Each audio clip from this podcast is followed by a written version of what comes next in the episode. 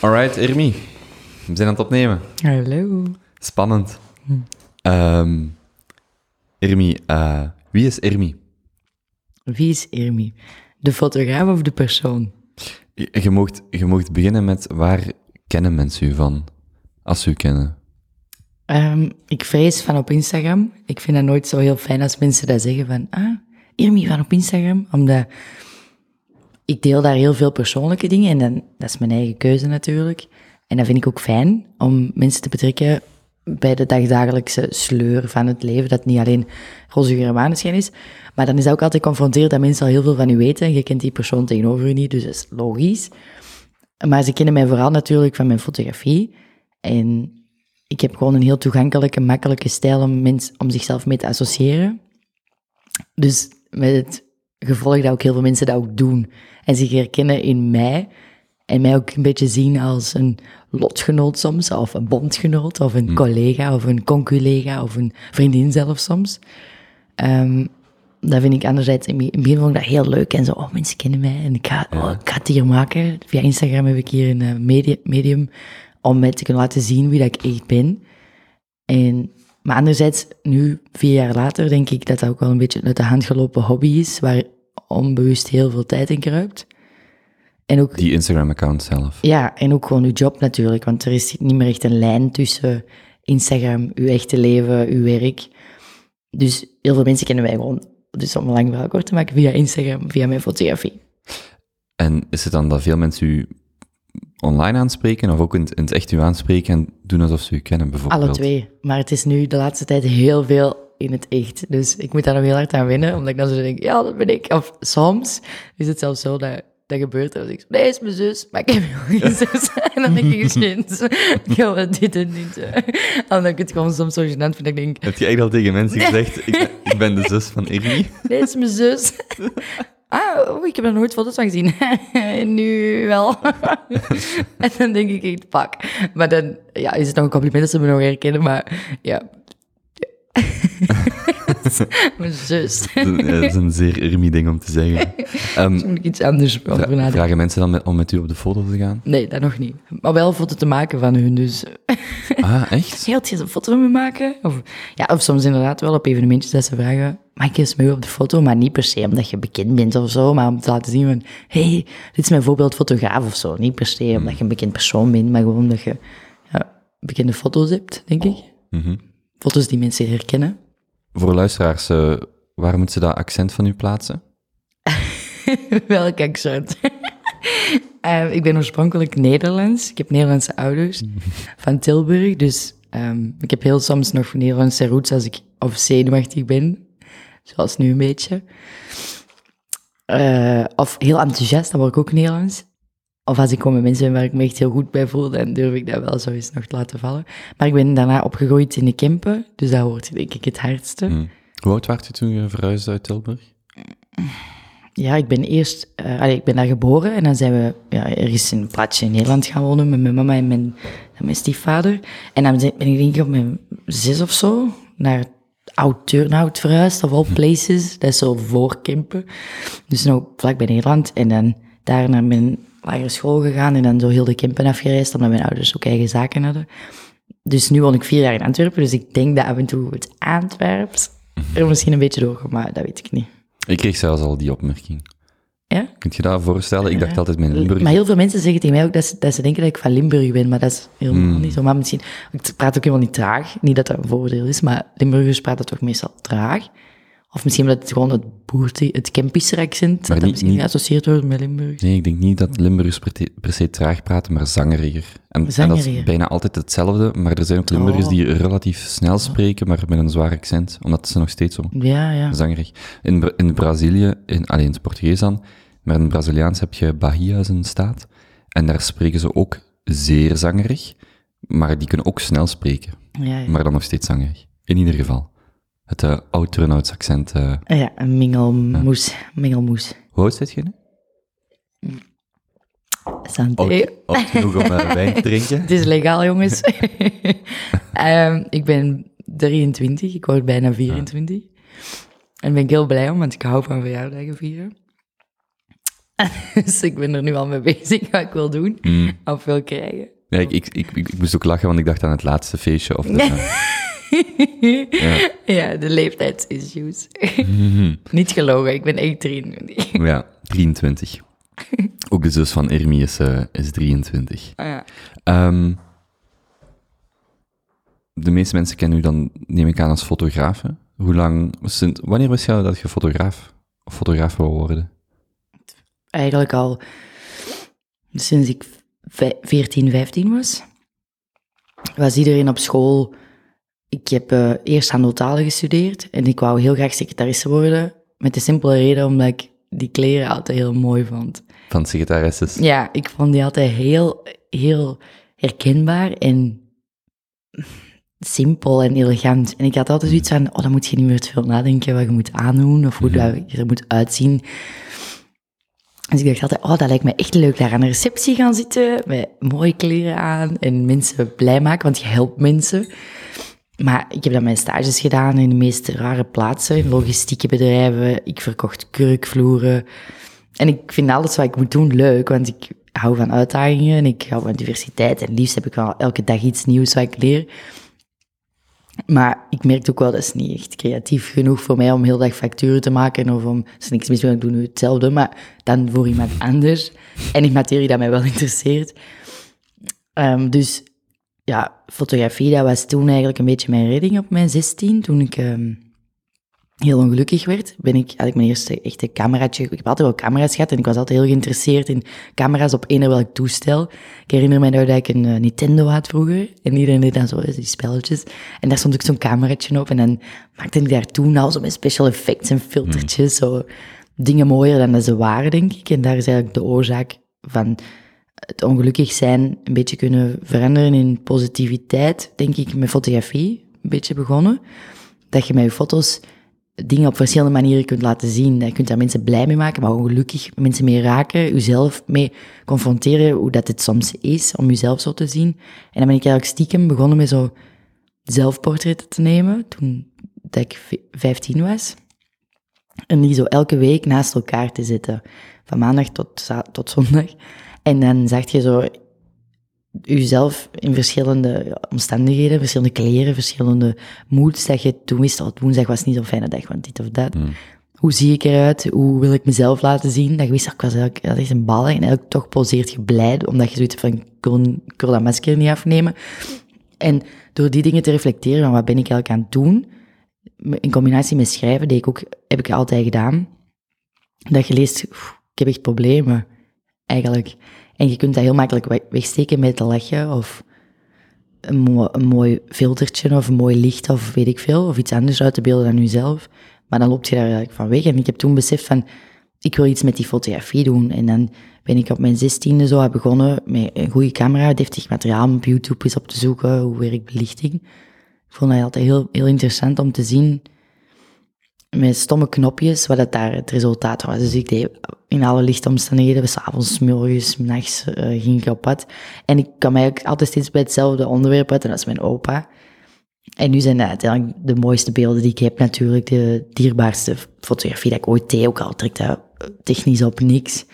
Emotioneel wel. En dat is ook iets wat ik nog steeds op tot op de dag van vandaag in mijn zaak vooral gebruik, dat emotioneel, omdat ik weet dat ik dat kan, omdat ik weet hoe het voelt om gelukkig te zijn of ongelukkig te zijn of bang te zijn. Ik, kan mij, ik ben precies zo'n chameleon met een, met een instrument, mijn camera.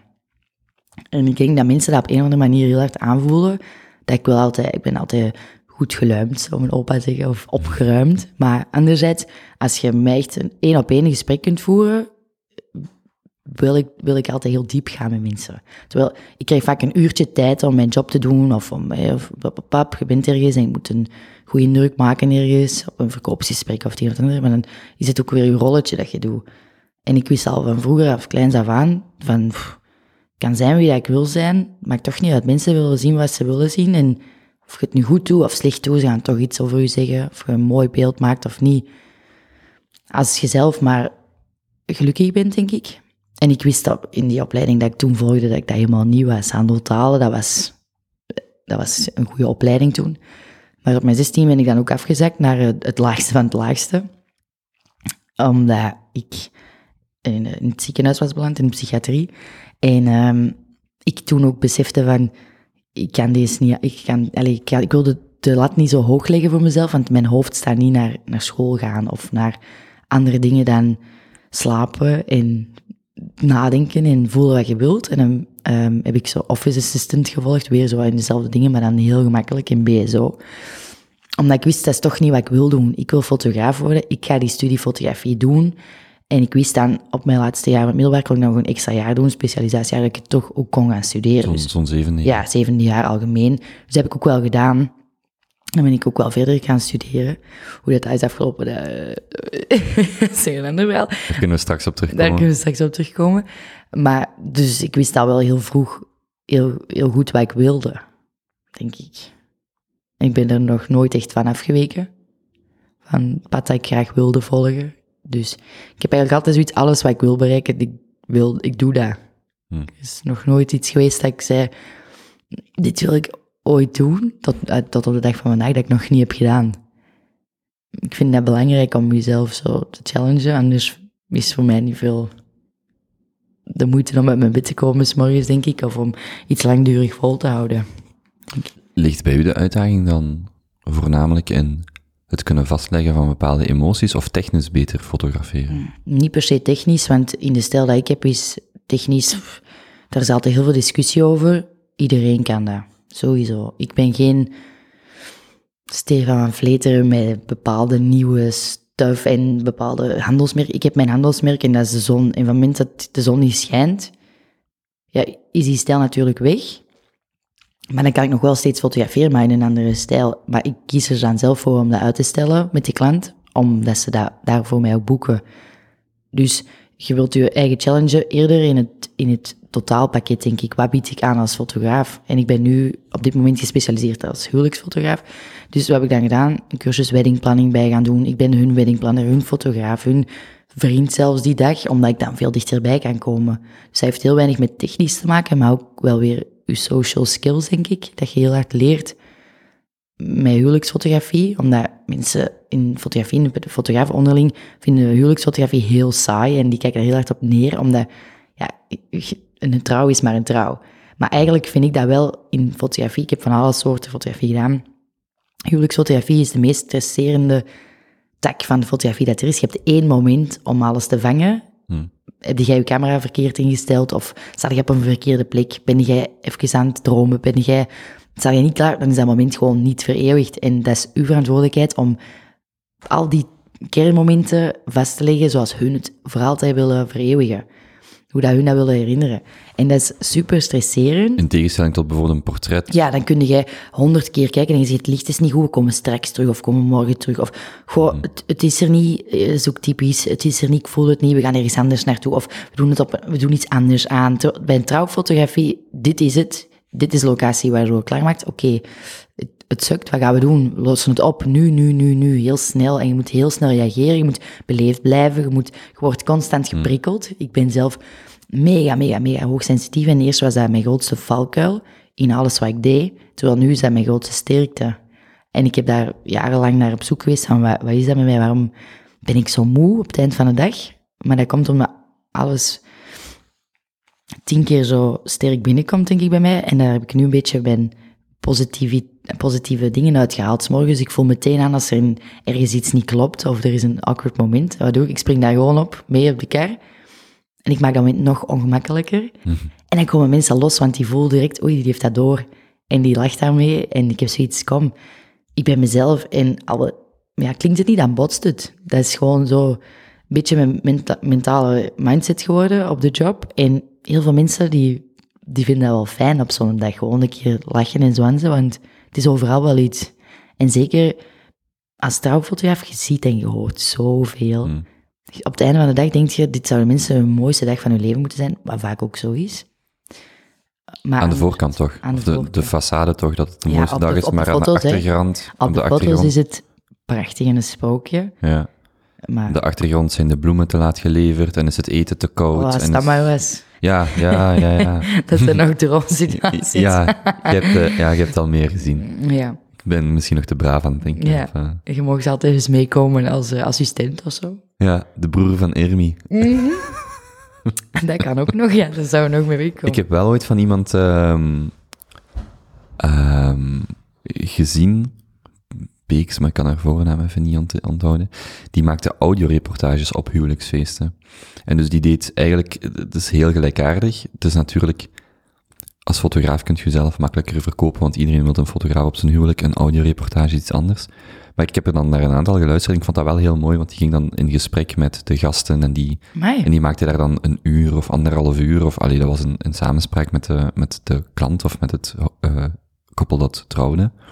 Maar ik vond dat wel heel mooi, omdat, ehm, wat je net zegt van dat uniek moment, dat is hetzelfde op, eh, op audio ook. Je hebt maar één keer die ontlading van de kus, of één keer die ontlading van het eerste feesten, of één keer die, en ja, ik vind dat wel, ik vind dat wel heel speciaal. Ik vond dat een heel, een heel tof idee om te doen.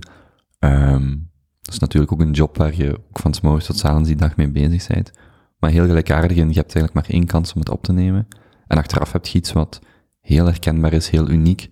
Net gelijk op foto, iedereen, allee, iedereen is natuurlijk herkenbaar op een foto. Hetzelfde ook met een stem. Als je iemand zijn stem eruit weet direct, ah, dat was die, dat was dat. Dus ja. Want is dan, is dan trouwfotografie vanzelf gekomen, of heb je daar bewust voor gekozen? Nee, dat, dat was helemaal niet de bedoeling. Nog steeds niet eigenlijk, want ik... Hier zit de bekendste trouwfotografen van Antwerpen. nooit doen. Nee, dat is niet waar. Ehm, het was absoluut nooit mijn bedoeling, want toen ik ehm, de eerste dag in mijn fotografieles begon, wou ik heel graag ehm, modefotograaf worden.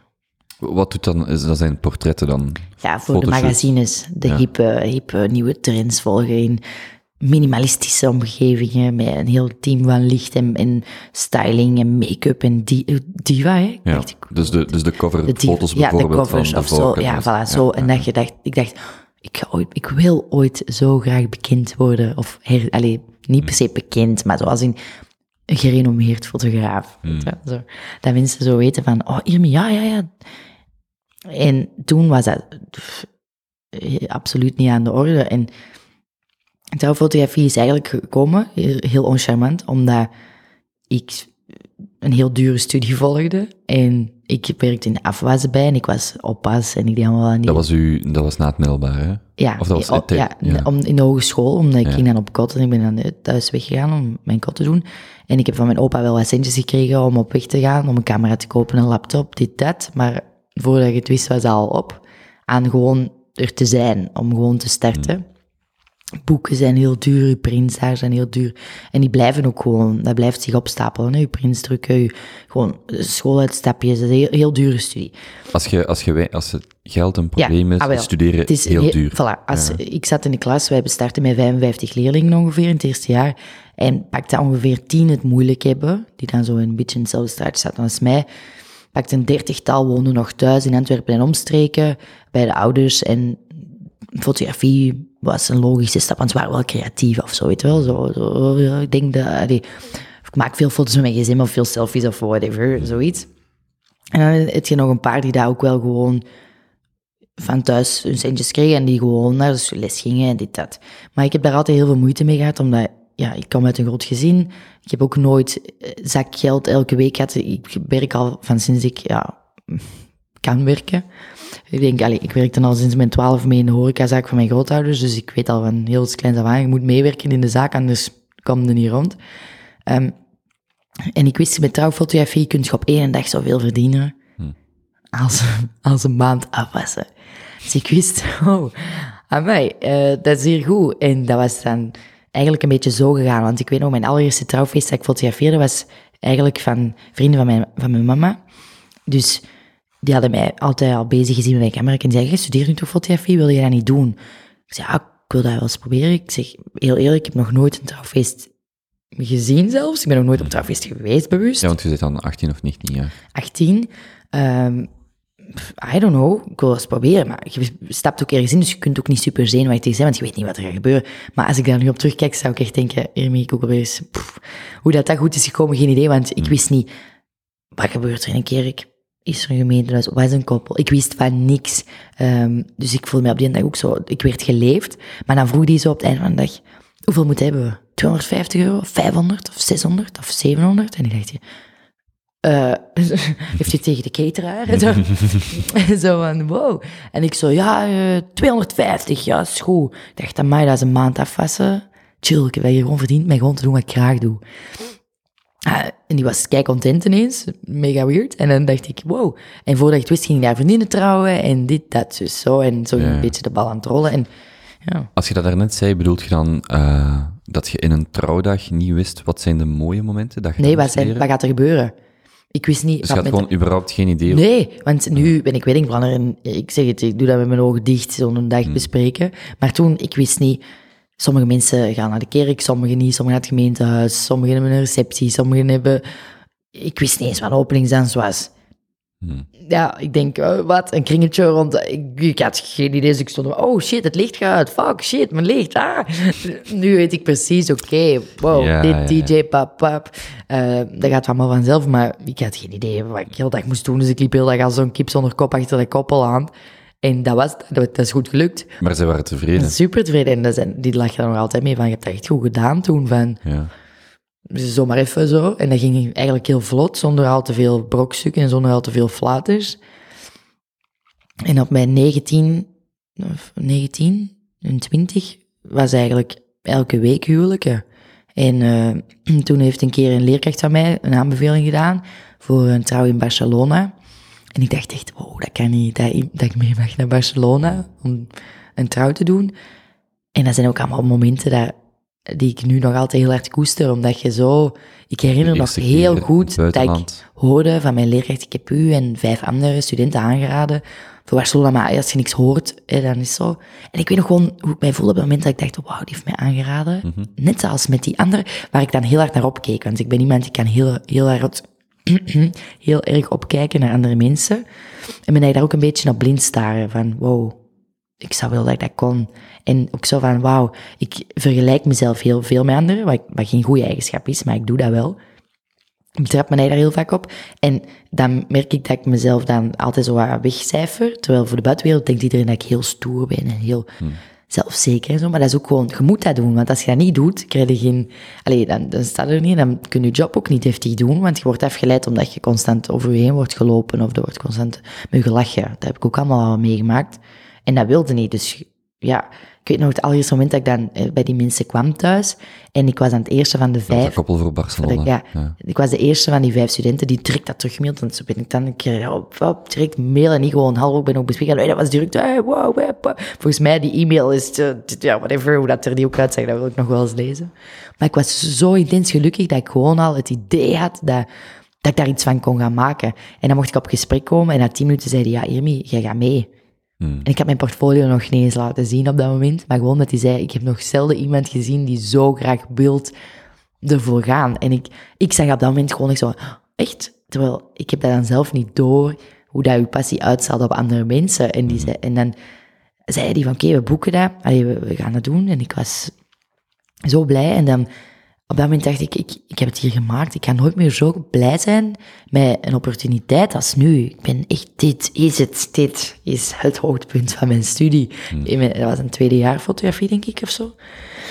En toen kwam mijn, dezelfde leerkracht dan weer van, ja, maar Wist je het op dat moment eigenlijk al dat je een goede fotograaf waart? Of was dat de bevestiging? Mm, Nee, absoluut of was dat deel van... Absoluut niet, want op school ik deed heel erg mijn best en ik werd daarvoor beloond in punten, Mm. maar niet in goede commentaar. Er werd altijd in mij gezegd, je hebt altijd hetzelfde, je moet uit je comfortzone komen, terwijl ik, Ja, ja, maar ik bedoel niet wat anderen zeggen. Maar Nee, had je van jezelf zelf, het nee. gevoel, nee, kort ik dat nog steeds niet. Dat Ja. ik, echt, ik voel mij, ik doe wat ik doe goed. Hm. Excellent. Anders doe ik het niet. Ik doe alles waar ik, waar ik aan begin, werk ik tot in de puntjes af. En dingen die, die ik eng vind, die, daar ga ik nog steeds voor uit de weg. Ja. Terwijl ik het misschien wel zou kunnen, maar ik voel mezelf nog niet Dus, dus, dat, dus betekent dat dan dat je je veilig voelt in dat wat je kent, Ja, namelijk hard, huwelijksfotografie? ja, voilà. en dat is een beetje zo, ik heb heel hard mijn veilige bubbel nodig en dat kan ook veranderen hoor. Ik heb soms Mm. dat en dan dat. Terwijl ik challenge mijn eigen dan ook nog wel hoor. Dus dat is dan voor even goed, omdat ik weet, oké, hier word ik goed in. Ik wil mij dan tot het uiterste drijven om die huwelijksfotografie op zijn kop te zetten. En dan weet ik, dat lukt. En dan ga ik zoek weer iets anders. Ik ga nooit, ik ga, ik ga niet zeggen dat ik stop met huwelijken, never, want ik doe dat graag, ik ben daar heel goed in, maar nooit meer zoveel als nu. Nee, en er komt misschien een dag dat je opstaat Ja. en denkt, oké, ik heb er nu Ja, en als je kinderen gedaan. wilt en zo. Ik heb altijd gezegd, als ik 100 trouwfeesten heb, ja, dan stop ik. Ik zit ondertussen al meer aan 200, dus ik, dat is ook bullshit. Maar dat is gewoon voor jezelf van, kijk, I did it, I made it. En zolang, het, zolang ik gevraagd word, is het goed. Maar ik vrees ervoor dat ze mij altijd gaan vragen nu. Omdat, ja, mensen zijn, zoals mensen tevreden zijn, babbelen die, vertellen die daar rond. En dat is het mooi. trouwt. En ik koester dat. wel eens. En ik voel mij bij elke e-mail dat ik krijg elke dag nog vereerd. Als dat ik denk, wauw, ik mag er nog zijn. Heel stom van, ik ga nu al zoveel jaar mee, er zijn er zoveel bijgekomen. En nog steeds krijg ik die e-mails die ik wil. Want vroeger was het, geachte, bent u nog beschikbaar? Nu, Hmm. Er staat zelfs op mijn contactformulier van, je moet iets vertellen over jezelf. Vooraleer, allee, je kunt niet gewoon e-mailen, hallo hiermee, of hallo beste. Ja. En dan antwoord ik zelfs ook niet meer. Ik, ik heb zoiets van, ik ben, allee, ik ben zo'n persoonlijk iemand, ik hoef geen mevrouw of, of, of Imri, sorry. Als je al niet de moeite kunt doen voor mij om, om Imri, om Irmi te typen, dan, ja, sorry, dat gaat niet meer. Dus je wordt veranderd in je proces, maar toen bijvoorbeeld dat, dat van Barcelona was geweest, dat was super fijn. En dan had mijn dezelfde leerkracht ook eh, mijn naam doorgegeven aan een ander koppel. En ehm, dat was dan het, zijn nichtje van de, van de leerkracht. En die, was, die ging trouwen met Bartel, maar ik ben totaal geen Belg. Bartel. Bartel. Maar whatever. Dus eh, of het een Pietje de Dood of eh, Bartel, ik wist dat niet. En ehm, ja, dan zei, zei die leerkracht van, ja, die is echt bekend, die is echt bekend. Maar ik wist helemaal van niks wie dat Bartel was. Dus ik had dan opgezocht natuurlijk, oké, bekende tuinman. Ik had zoiets van, oké, oké dan. Ik had niet zoiets van, oh ja, wow. Dus ik mocht daar ook mee op gesprek en dacht van, ja, weer dezelfde vijf waarschijnlijk die uitgekozen waren. En dan, hun gingen dan nog wel verder kijken, want ze zeiden, we gaan nog wel in gesprek, we hebben afspraken gemaakt, dus we gaan dat wel doen. Dus ik dacht na twee weken, ja, oké, dit is de eerste teleurstelling. Maar die stuurde dan ook van, ja, je moet het doen, je mocht het doen. Dus ik was weer hetzelfde gevoel van Barcelona, maar dan zo nog extra van, oh, een bekende. Zo, terwijl ik die eerst ook niet kende, maar je gaat daar een beetje in mee van, amai, dat gaat misschien veel deuren openen achteraf, als ik dat goed doe. Dus op die manier begon ik huwelijksfotografie wel de leukere dingen ervan te zien, in plek van alleen in België onder een, regend, een re- in de regen te gaan staan. Ja, blij zijn dat, je, dat de zon schijnt. Ja, al helemaal excited. Oké, we hebben vandaag een goede dag. We hebben s'morgens opklaringen. Dat, ik merkte van, oh, er zijn ook leuk. Allee, de, Ja. er zijn coole jobs. Ja, Wacht, en dat was dus die met die Bartel, dat was dan... Bartel, Bartel, Bartel. van Riet. En ja, Ik weet nog steeds dankzij... niet wie dat is. Ja, dat is een heel be- een bekende tuinman en, en tv-presentator die dan nu Expeditie Robinson heeft gepresenteerd, Ja, bijvoorbeeld. Zo. Maar ik kijk geen tv, dat was, dus... ook in, dat was ook in het buitenland. Ja, ik- Nee, ja, die, heeft dan, die heeft dan in zijn eigen... Die hebben een eigen zaakje geopend, een café en daar. Gewoon heel Ja, campies, ook van de campen, heel campies, dus ik voel me daar keihard thuis. En ja, dat zijn super fijne mensen. Ik volg die nog steeds op de voet en Mhm. ja, dat is fijn. Werd je altijd gesteund in je fotografie? Nooit. Alleen door mijn opa, altijd. Ja. Mijn opa en mijn destijds beste vriendin. Ehm, twee. En een van mijn beste, eh, dus eigenlijk mijn beste vri- vriendinnetje toen, eh, waar ik dan van kwam, die is eh, verongelukt, dus die, die is er niet meer. En mijn van die foto toen je 15 en 16 waart? Ik herinner mij een foto van u, een zwart-wit foto, waar jij een foto met iemand neemt die overleden is. En jij was toen, jij of zij waren toen 15 en 16. ja, dat is zij. En mijn opa, maar die is dan ook overleden, dus nu gelooft iedereen in mij, dat is heel crazy. Hmm. Ik moet nou, allee, ik bedoel, Heb je dat gevoel ook zelf? of ik in mezelf geloof. Nee, dat... ehm hm. Het is, het, mensen kunnen naar je toe komen en zeggen, ik geloof in u. Maar, maar voelt dat even reëel als bijvoorbeeld uw grootvader? Ik denk, heb je daar dezelfde steun aan? Steun, nee. Mensen hebben veel bewondering voor mij. Als in, wauw, uw foto's. Maar mijn opa wist bijvoorbeeld echt wie ik was. En mijn vriendin ook. En die wisten ook van waar ik kom. Ik heb bijvoorbeeld heel veel problemen soms met fotografie. Dat andere mensen zelfs niet zien. Bijvoorbeeld, ik heb heel veel moeite met rekenen. Heel stom. Maar fotografie, instellingen op een camera is allemaal met stops en rekenen. En ik weet nog dat ik in mijn fotografieles zat en dat ging dan daarover. En je moest op papier zetten hoe je een bepaalde foto moet belichten op je stops. Dat, dat gaat bij mij niet. Ik kan niet rekenen, ik kan dat niet. Ja, ja. Dus ik maak Dus een je hebt de foto. camera nodig. Ja, ik kijk, dat is mijn instrument, Ja. maar dat is niet mijn machine. Dat is, dat is mijn maat. Dat is, Ja. Ik ken die door en door. Dus ik viel constant door de mand. Dus mensen zeiden tegen mij op school, uw theorie, ja, ik ik snapte het ook niet. Oprecht, ik snap het nog steeds niet. En dat is niet erg, want ik, ik kijk ergens naar en ik voel dat. En ik moet zelfs niet meer nadenken. Mensen zeggen, uw lichtmeter, ik heb dat niet. Mijn lichtmeter, dat is dat, is dat ding. Ik voel van, oké, ik doe dat, ik doe dat elke dag. Dat is gewoon blindelings. Ik moet daar niet over nadenken. Dus mensen geloven wel in mij, omdat ze nu ook wel weten van, godverdomme, die geeft niet op, ook wat er allemaal gebeurd is met school. Ik sta er nog, ik heb dan zoiets van, dikke vinger, jullie zegt dat ik dat niet kan, ik zal jullie eens laten zien wat ik kan, ik werd zelfstandig. Is dat makkelijk? Nope. Ehm, maar ik probeer dat gewoon ook voor mezelf te doen, omdat ik, ik geef niet op. En mijn opa en Joyce wisten dat bijvoorbeeld. Dat ik, ik gaf nooit op. Nooit. En dat is ook hetgeen waar een beetje mijn karakter is, denk ik. En ja, geloven mensen in mij blijkbaar heel hard, want je zit tot 2021 vol, maar dat echt steunend gevoel, ja, dat, dat ben zelf, denk ik. Hmm.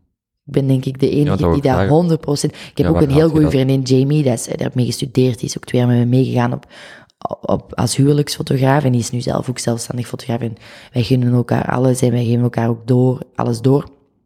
Maar je bent nu ook een, naast beste vriendinnen, ook uw conculega. En ook, er wordt over geld gesproken. En de ene is goedkoper dan de andere. En dit, dit doet dat. En je bent het oneens met elkaar. Je bent het soms eens met elkaar.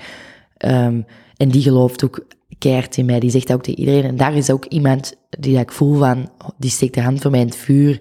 Die zou altijd mij alles gunnen. En daar heb ik ook wel heel veel steun. En natuurlijk mijn vrienden, hè. Maar dat is, allee, dat is natuurlijk, ik praat ook met je vrienden die heel de dag over foto's, over uw, za- uw vrienden zijn uw vrienden, of je nu, die Maar, kan, maar het gaat niet over foto's, hè? nee, ja, over jezelf, ja, oké. Over Foto's zijn- fotograaf, ja. Ja. Zijn een Ik denk zelfs de dichtste mensen die fotograferen, die, die, komen niet echt in aanraking met mij als fotograaf en zo. Ja. Nee, nooit eigenlijk. Het zijn eigenlijk alleen de buitenstaanders, denk ik, die daar wel super hard in geloven, in uw boeken, hè, want anders doen ze dat niet, denk ik. En ervoor betalen. En ervoor Dat is betalen. altijd de test voor iedere kunstenaar of artiest. eh Ja. Allee, deels. Zeker, en zeker in huwelijksfotografie, hè, dat is ja, een, dure, een dure dag. Mhm. En ze besparen het meeste op, op een fotograaf, en, wat die natuurlijk ook heel veel Ja, kost. dan krijg je nog mailtjes van, kunt je voor 250 euro twee dagen komen meelopen en ook alle editing doen en jada, Ja. jada, jada. En doe er Ja. ook nog maar een fotoboek Ja. bij. Ja, zeker. Maar ja, voilà. En dat wordt ook elke dag gehoord. Ik En- Dat is ook gewoon deel van. Dat is deel van. Dus het wordt zelfs een beetje een charme. Om duur lacht je er gewoon mee, stuur ook grapjes terug. Maar in het begin voelt je daar heel... Zeker als je begint als student, ja, alles is gratis, hè. Want ze zeggen gewoon letterlijk tegen je, wie zeg jij? En dan ben je nog zo groot als, als een knikker of zo. Ja, wie, wie ben ik eigenlijk? En mensen weten dat, hè. Ze pakken je persoonlijk, op je persoonlijke punten. En je voelt je zo klein en ze weten, oh, ze krijgt er wel uit, ze krijgt er wel van gedaan. En ze krijgen het gedaan. Hè? Ik bedoel, ik ben nog steeds aan het struggelen om te stoppen met gratis te werken. Dat is denk ik iets. Maar wacht, dat klopt toch niet als je zegt dat je de volgende 18, 24 maanden vol zit? Ja, maar dat is mijn huwelijksfotografie alleen. Hè? Ah, je hebt het nu over Ik heb het nu over en dat soort dingen. ja, Ja. bijvoorbeeld koppelshoots, familieshoots, Onnozelaars die boekencovers willen laten, boekencovers. die boeken willen laten fotograferen. Wel ja, het- noem maar op. Voor, ja. voor de luisteraar, ik heb het over mezelf. Er Nooit een euro van gezien. Nee. dat is ook waar. 30 minuten tijd. Mm, ik weet niet hoor. Ja. maar ja, en dan doe je dat. En zo is het altijd wel iets. En het is, ja, dat, dat is het. Hè. Het is niet dat je dat niet graag doet. Voilà, het of is dat, niet, maar het is altijd je ziet dat niet als werk, maar het is wel je job. En ja, het is ook tijd dat je niet in andere dingen steekt die Ja. wel misschien En nodig ik, zijn. ik probeer dat tegenwoordig, ik lach daar ook gewoon maar mee. Als mensen dat aan mij vragen, dan, dan maak ik soms een vergelijking. Ik krijg heel veel zo standaard dingen dat ik meemaak. hey, Irmi, we hebben nu geboekt op ons huwelijk. Ja, no shit, ja, even. Ehm, Oké, eh, onze onkel, die wil ook heel graag zijn camera meepakken. Is dat een probleem voor u? En dan zeg ik, tuurlijk niet. Ik neem ook altijd mijn eigen worsten mee naar de cateraar en dan vraag ik, maak hem even zelf bakken. Klaar.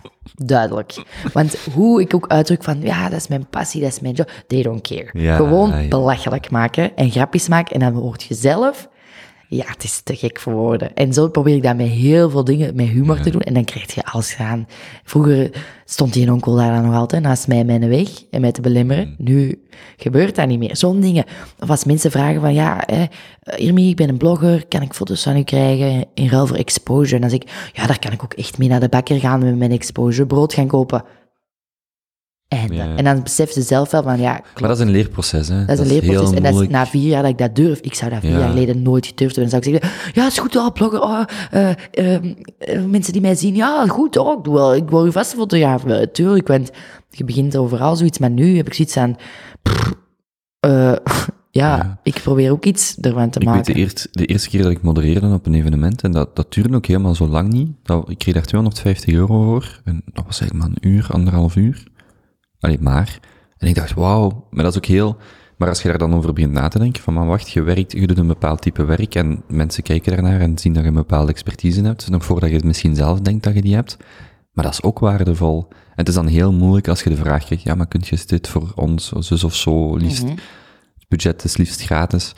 Je wilt het wel doen, maar op een bepaald moment moet je gewoon zeggen van... Nee, moet je niet. klant een beetje erop voeden en ik doe dat nu ook. En ik ben daar niet meer voor beschaamd, omdat mensen zeggen nog altijd vaak, als je met, met, op een trouw zit, zeg je, wat kostte jij eigenlijk zo'n dag?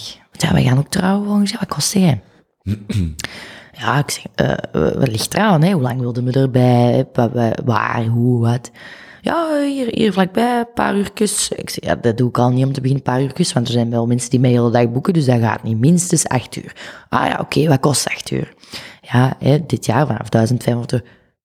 1500 euro? Voor, voor wat? Voor, voor, voor acht uur? Nee, meneer, voor acht uur fotografie ter plaatse, voor nabewerking, voor uw kennismakingsgesprek, voor dit, voor dat. Eh, dat is niet alleen acht uur ter plaatse zijn, het is het hele pakket er rond. Hmm, hmm. Maar het is toch maar gewoon op een foto drukken. En dan weet je, sorry, Ja. ik heb het druk, ehm, dat is mijn klant niet. Maar in de eerste maanden en jaren zeg je, Doet je dat, doet je dat je gewoon dat, en ja. dan, en dan slikt je. En je slikt heel veel totdat je eigenlijk tot hier vol zit. En dan loopt je over en om duur bent je niet meer aan het doen wat je zo graag doet. Dan bent je mensen aan het pleasen en dan kun je denk ik beter bij McDonald's gaan werken of zo, waar mensen nu heel graag zien komen. Hmm. Om voor weinig geld mensen heel blij te maken. Elke dag opnieuw. Maar ik merk gewoon, als je niet trouw blijft aan jezelf, hou je daar niet vol. Ja, dat is ook gewoon een stukje, vind ik, je, je eigen waarde. Want, jij zegt, jij zegt klanten erop voeden, maar ik zou dan eerder zeggen, dat, zijn, dat waren eigenlijk nooit uw klanten, zijn Nee. nooit uw klanten geweest. Nee. En dat is ook gewoon uzelf Een appreciëren ja, voilà, en, en voilà. waarderen. Voilà. En dat is ook een, een moeilijk punt, want als je al een beetje van persoon niet super zeker bent, dan is Ik denk dat dat voor vrouwen ook moeilijker is, bijvoorbeeld, eh, als, als voor in het algemeen. Hè? Ja, Maar ik kan mij voorstellen dat, dat, dat het echt moeilijk is om te zeggen, nee, dit is, dit is wat het is, en, en, en punt. En dat gaat ver hoor. Dat gaat bijvoorbeeld ook op een job over eh, losse polletjes of zo. Wat zijn losse volkjes? ah, losse handjes. Losse handjes. Ja, oké, losse, oké. Ik dacht, ben dat, is een mijn- instelling ja, op de camera, losse zo, losse volkjes. Oei. Eh, nee, nee. Ehm, nee, dat is ook echt iets dat je als vrouw ook allemaal rekening moet houden. Hè? Mm. Ehm, ik, ben, ik ben ook mijn contract aan het herschrijven, dat ik daar ook gewoon niet voor in sta. Ja, omdat daar, mensen staan daar niet bij stil, maar je wordt als vrouw constant niet serieus genomen en er wordt gewoon constant aan u gezeten. Wacht, Als huwelijksfotograaf. Op die trouw? Op die trouw. maar wat zet je dan in je contract? Ja, ik ben daar nu over aan het nadenken. Dat ik echt in mijn contract laat zeggen van, kijk, Ja, maar dat kun je toch niet? Jawel, van als, als de, ik heb echt op momenten gehad op een trouw dat ik het echt gehad had. Dat ik Ja, maar daar kunnen die opdrachtgevers nee, maar je kunt u daar wel mensen op attent maken van kijk, als dat gebeurt, want je staat als vrouw zo alleen en mensen lachen daarmee en mannen onderling, dat is iets heel raars. S morgens allemaal leuk, Zeker te drinken, zeker op zondag. alcohol. Ehm, ik ben ook iemand als fotograaf, ik, vind, ik ben ook een van de enigste, denk ik, hier in de buurt die zich dan ook helemaal opkleed, omdat ik niet, als, niet met hoedjes en zo, maar gewoon als in een mooi kleed in dezelfde themakleur als al de rest. Mhm. En mensen, allee, mijn collega's lachen super vaak van, Leon, wat de fuck, ik doe gewoon een zwarte jeansbroek aan en uw harnas is toch veel praktischer. Praktischer, ja, maar ik ben ervan overtuigd, van het moment dat jij inblendt in de gasten, ben je precies gewoon een vriendinnetje, en komen mensen nu, voelen mensen zich niet geviseerd door uw twee kodakje aan uw harnas, aan uw donkere outfit, want iedereen heeft lichte kleuren aan en jij valt veel harder op. En ja, als je 's morgens je best doet voor je make-up en je haar je hebt een mooi kleedje aan, dan hebben mannen wel zoiets van, "Hm, dat is wel een leuk fotograaf. En dan begin je die te drinken en dan is het lekker warm en dan begin je nog wat te drinken en dan de ander, maar zeg, eh, fotograafje, ik heb dat elke week en dan, ja, en dan duur ze, hè, wat babbelen, dat is oké, leuk, hè, zo.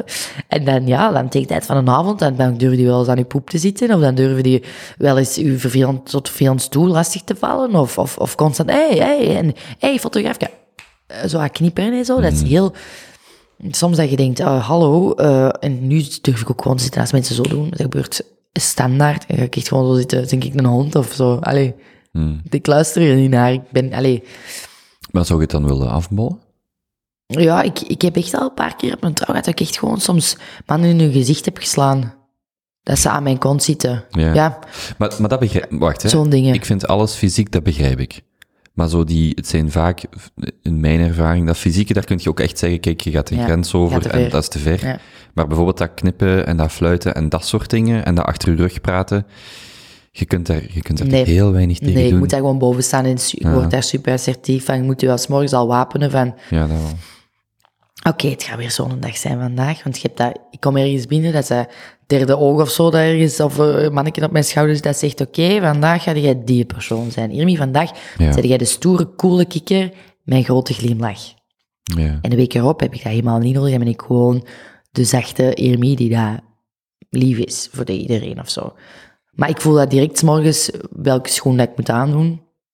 Gelukkig, nu, na zoveel jaar. Maar in het begin maakt u dat dood ongelukkig, hè? Is het zo dat hoe duurder de trouwfeesten, hoe groter de vark is? Soms.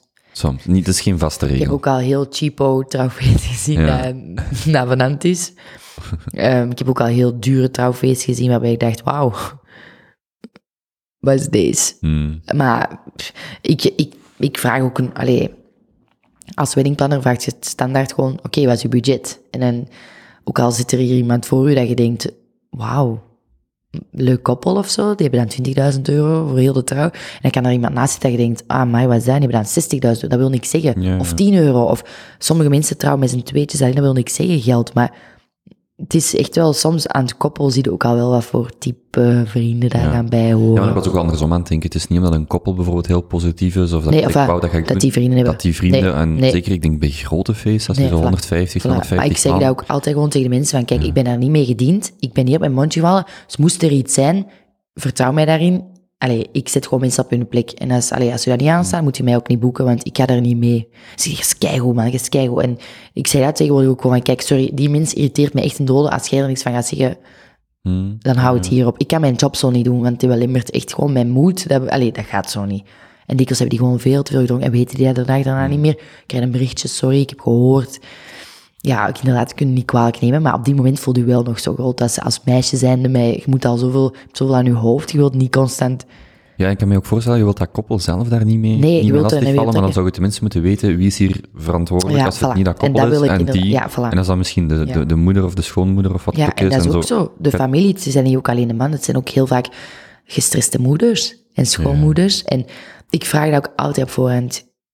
Ehm, Wie heeft die verleiding?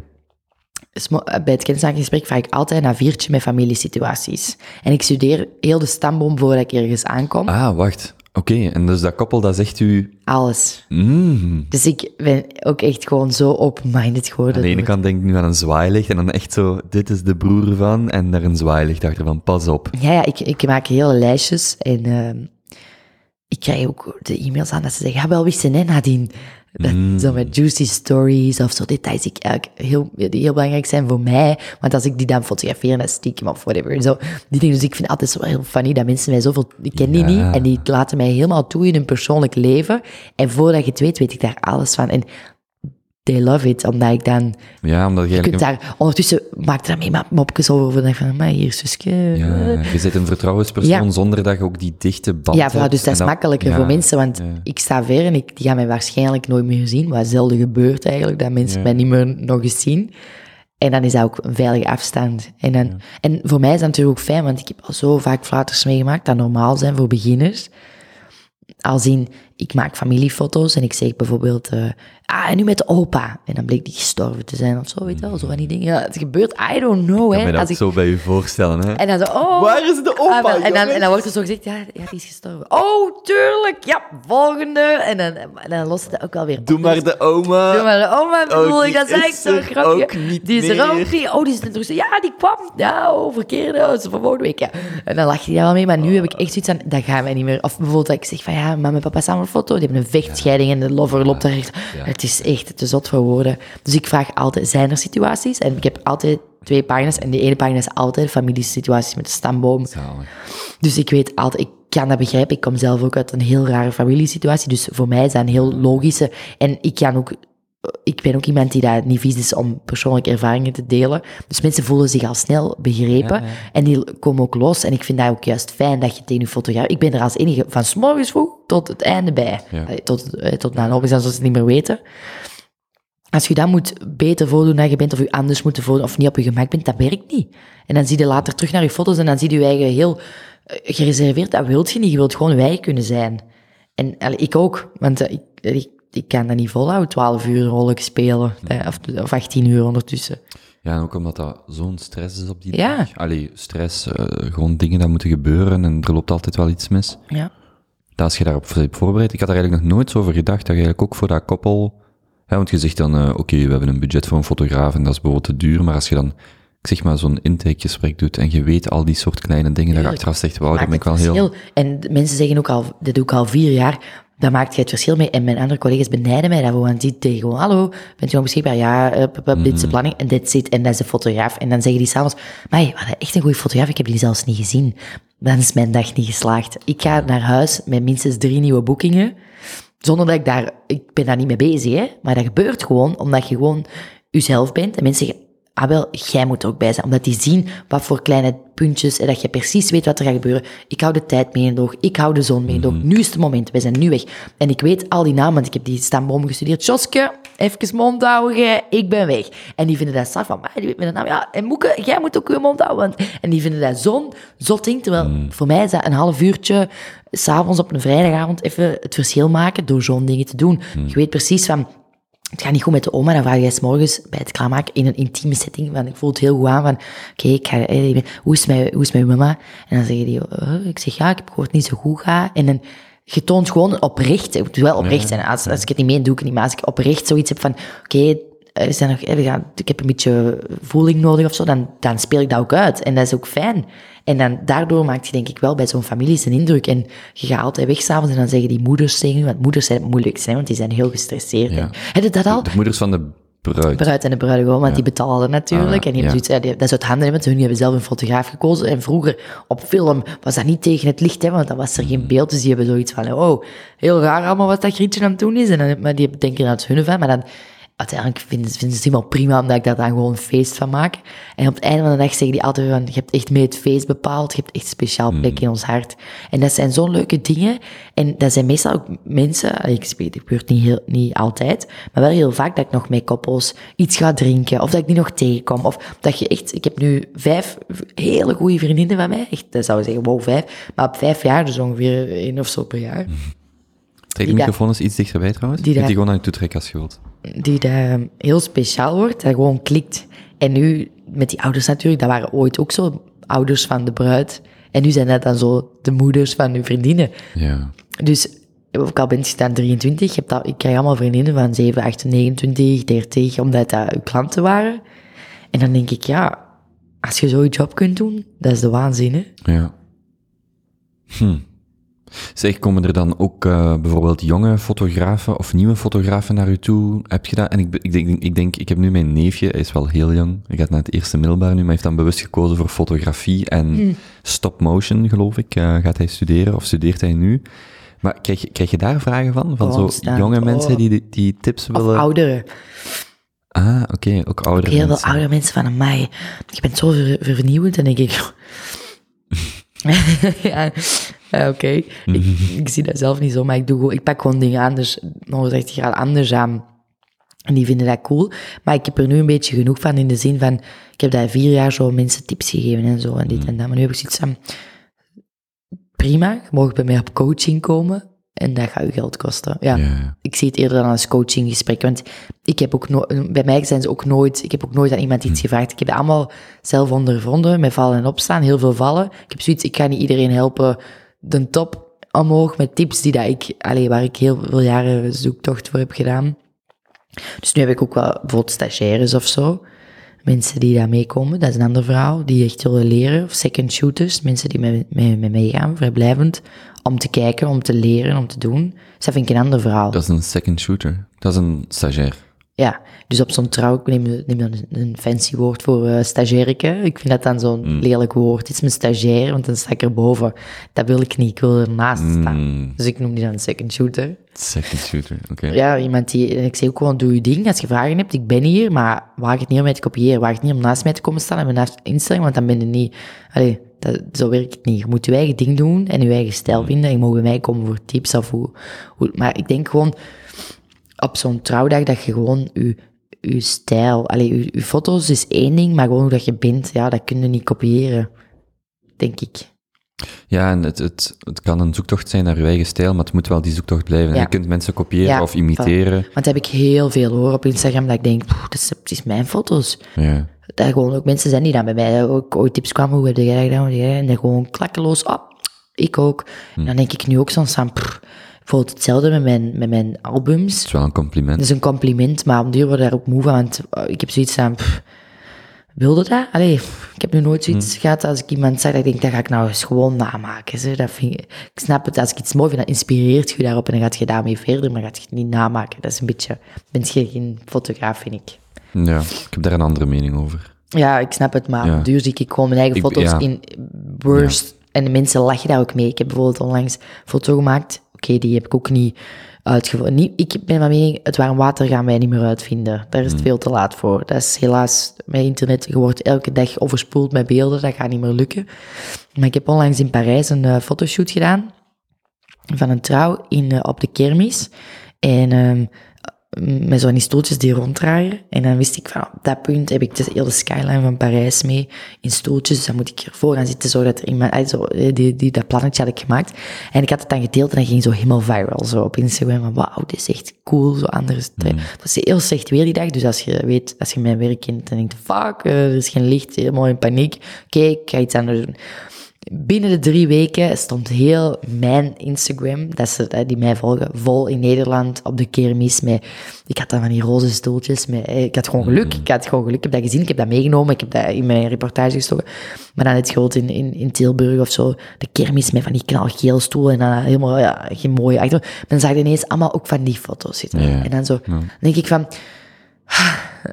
Dat is een compliment, dat ze mijn, mijn foto's mooi vinden. Maar dan post ik bijvoorbeeld een filmpje hoe dat ik dat heb gemaakt, dat ik in die dingen zit, laat ik iemand anders dat filmen. En dan ook gewoon helemaal hetzelfde. Van. Dan denk ik van, pff, ik zou dat zelfs niet willen, snap je? Ik zou, daar heel, ik zou dat heel gênant vinden om te zeggen, kijk eens wat ik heb gedaan. Ik zou echt oh man, die gaan me echt hier... eh, Ja, er zijn zoveel dingen dat je kunt doen. Of doet het dan een jaar later of zo. Doet het dan niet gewoon twee weken later. Oh ja, ik heb het bij Irmi gezien. En ik snap dat het dan leuk is van... Wow, kijk daar naar op en dat is mooi. Ik wil dat ook eens proberen. Maar er zijn zo grenzen, weet je wel. Er zijn... Allee, dat is wat moeilijk in de sector, denk ik. Hm. Naar wie kijkt jij op? Als fotograaf. Of gewoon in het algemeen. Hmm, moeilijker. Ik kijk, ik, zoals ik al eerder zei, ik kijk naar heel veel mensen heel hard op. Ehm, in de fotografie zijn dat, ehm, denk ik, Bianda Bonge. Maar dat zal u niks zeggen. Hij is gewoon een Nederlandse trouwfotograaf die mij ooit zelf heeft gefotografeerd voor een trouwproject toen ik bruidje moest zijn. Ehm, en ik vond die haar aanpak heel fijn. Ik ben die altijd volgen. En Dat vind ik een, heel mooie persoonlijkheid ook gewoon. Dat straalt zich ook uit. Ik denk in fotografie dat ik dat ook heel hard zie. Je hebt heel veel mensen die dat zo eh, zelf hun gaten opvullen in fotografie. Daar waar ik zelf mee ben begonnen, maar nog steeds uitstralen. Dat je zo naar een foto kunt kijken en denken, ik voel het niet. En dan heb ik bij 80% hier in Antwerpen en omstreken dat ik zo foto's zie van collega's en denk, leuk, maar ik voel het niet. Maar dan die 20% daar kan ik dan weer helemaal zo, wauw, chic. En dan kan ik dat ook echt zeggen tegen mensen van, wauw, ik vind het echt mooi. Ik gun ook heel veel mensen alles. En dat heb ik ook opgeschreven op een papiertje, gunnen, denk ik ergens. Ehm, dat vind ik heel moeilijk hier. dat de sector zo misgunend is. Dat maakt heel veel kapot Wat bedoelt je met hier? in, Bel- in België. Is dat echt iets Belgisch? Ja, want ik eh, kom, ben natuurlijk zelf een Nederlandse. Ik ben veel directeur. Waar hier in België al heel snel als arrogant wordt beschreven. 4 mm groot bakjes bijvoorbeeld, standaard. Terwijl ik zeg gewoon wat ik denk en soms heeft dat voordelen, vaak ook nadelen. Maar dat is wie dat ik ben. En als er met mijn probleem is, ik zal u dat ook direct zeggen. En als je niet wilt horen, jammer. Hm. Maar ik voel dat wel zo. En ik heb daar al, ik heb nu echt vrienden om mij heen die mij daardoor kennen en die ook met mijn vrienden willen zijn. En andersom ook. Ik heb ook mijn Die bewust met u willen Ja. bevriend zijn om ja, die reden. Ja, en niet omdat je, eh, weet ik veel, ik, ik heb al- ja, mijn vriendinnen, als ik zeg, maar je weet wat ik vandaag heb gehoord? Ik heb gehoord dat ze mij mega arrogant vinden. Dan denk ik, je bent gewoon direct, dat is iets anders. Maar hier wordt dat heel snel geassocieerd van mij. Die is zo vol van zichzelf of zo. Terwijl als je mij echt kent, zou je jamais zeggen, ik, ben, ik kom heel zelfzeker over en ik heb een heel brute stem, kan ik ook niks aan doen. En als ik dan enthousiast ben, komt er allemaal tien uit. Ja, je hebt wel volume. Ja, maar dat is, ik kan er niks aan doen. Ik zou ook liever zo'n piepschermpje hebben en heel schattig zijn en 10 meter kleiner zijn. Dat zou ik echt willen, maar ik ben het niet. Ik kom ergens binnen, ja, pff, zo reus met grote mond, ja. You hate it or you love it, ja, ik kan daar ook echt niks aan doen. Maar ik ben daar dan ook wel heel diep door gekwetst. Door zo uitspraken van andere mensen, meningen van andere mensen. Ik vind dat heel moeilijk. Ik vind dat, ik vind dat verschrikkelijk, ik lig daarvan wakker s'nachts. Als ik iets hoor via andere mensen over mezelf, dat ik denk, ah, wow. Is dat zo overgekomen? Of is dat, wordt er echt zo, ben ik echt zo? En dan denk ik, en dan, ja, ik vind dat echt moeilijk. En dat, dat, dat, zegt, ze- dat komt altijd terug in mijn gezicht. Irmi, hoge bomen vervangen veel wind. Dat is zo'n beetje helaas mijn levensmotto geworden, denk ik. Want heel veel mensen hebben zoiets, die zijn, heb ik al gehoord natuurlijk, jaloers op mij. Van wauw, je leven, denk ik. Oké. En waar zijn ze dan jaloers op? Ja, die, zie, die volgen mij op Instagram, denk ik, of zo. Of, eh, Ja, maar goed, waar zijn ze dan jaloers dat ik veel in het buitenland ben, dat ik altijd gelukkig ben, dat ik veel vrienden heb. Maar dat is toch niet de realiteit? Ik, ja, voilà, daarom. Ik heb veel vrienden, daar ben ik heel blij om, sowieso. Ik heb, mijn, mijn vrienden zijn, dat is mijn leven. Maar dat zei ik ook tegen die mensen, nou wel, gaan wij eens vijf minuten tegenover elkaar aan tafel zitten, dan zul je zien waar ik jaloers op ben. Ja. Maar dat doen mensen niet, want dat is nooit in uw gezicht dat ze dat zeggen. Dat is via via, en dan hoort je dat. En ik ben dan zo iemand, hey, ik heb gehoord dat jij een probleem hebt. Nou, vertel maar. Hmm. Ja, en dan is ik nog zo groot. En dan denk ik, er is duidelijk geen probleem. Je hebt gewoon, je hebt gewoon zoiets aan, Irmi. Waarom? Omdat ik al je job zo overneem zonder dat ik dat weet. Ik kan er niks aan doen, dat mensen mij boeken. En ja, op het moment dat jij beter wordt, dat jij bekend wordt, ja, dan moet je je daar een beetje tegen wapenen, dat, dat er een mening komt. En dat mensen nu judgen, en ik vind dat, je doet dat zelf onbewust ook, ik ook. Maar ik ben er echt op aan het letten om dat niet negatief te doen. Ik wil eerst iemand leren kennen voordat ik denk, amai, pff, ik vind dat heel moeilijk om met vooroordelen zo om te gaan. Denk ik. Je schreef op. In, nee, ik. Ik babbel graag over diepe, donkere onderwerpen die niemand met mij of bij mij plaatst. Ja. Die niemand meteen bij mij plaatst. Eh, zoals scheiding, verlies, faalangst, financiële dompers, nachtmerries, struggles met het werk, jaloezie op de markt. Voor mij 10 kilo bananen. Zo, die heeft gele bananen. Wil ik ook wel. op de markt. Maar is, is, roept je, dus alles wat met, u, met die sociale media te maken heeft, roept je dat dan ook niet deels op jezelf af? Ik bedoel, als ik nu uw feed open doe, het lijkt ook allemaal heel positief. Maar dat is misschien ook omdat u, uw, uw Instagram bijvoorbeeld is vooral gericht op het professioneel. Wel, hè? dat is mijn visitekaartje, denk ik. En ik zet daar ook, als je... Mensen zien wat ze willen zien, hè. Als je een beetje doorswipet naar het mapje personal, bijvoorbeeld, van die bolletjes, Mhm. Staan allemaal dingen dat je niet zo blij van wordt. En ik hou dat bewust in een bolletje, in zo'n klein bolletje, omdat ik zoiets heb, dat is mijn klein bubbeltje, om te laten zien dat iedereen een Ja, rugzak heeft. het is er, maar en je moet er wel... ik kan perfect foto's trekken van huilende mensen hier in Antwerpen op straat, whatever. Maar ik kies dat niet te doen. Ik heb thuis een hele rugzak en ik wil die... Mijn therapie is dag, dagelijks naar buiten gaan en de zon zoeken. Waarom? Ik word daar blij van. Ik ga geen dingen meer opzoeken die mij ongelukkig maken. ga geen portretten meer maken van opa's, want daar word ik verdrietig van. Dat zijn dingen, ik kies daar bewust voor. Ik kan elke dag, zoals heel veel mensen, lopen te zeuren over alles, maar ik kies bewust om dat niet te doen. Ik kies bewust voor de mooie dingen. Ik ga die ook opzoeken, ik creëer die ook. Die zijn er niet altijd. Ik heb, ik heb al van heel lelijke situaties, of verdrietige situaties, iets heel moois kunnen maken, omdat ik dat zelf wil. Om bijvoorbeeld in zo'n bolletje sta. Vorig jaar had ik eh, geen contact met mijn ouders, bijvoorbeeld.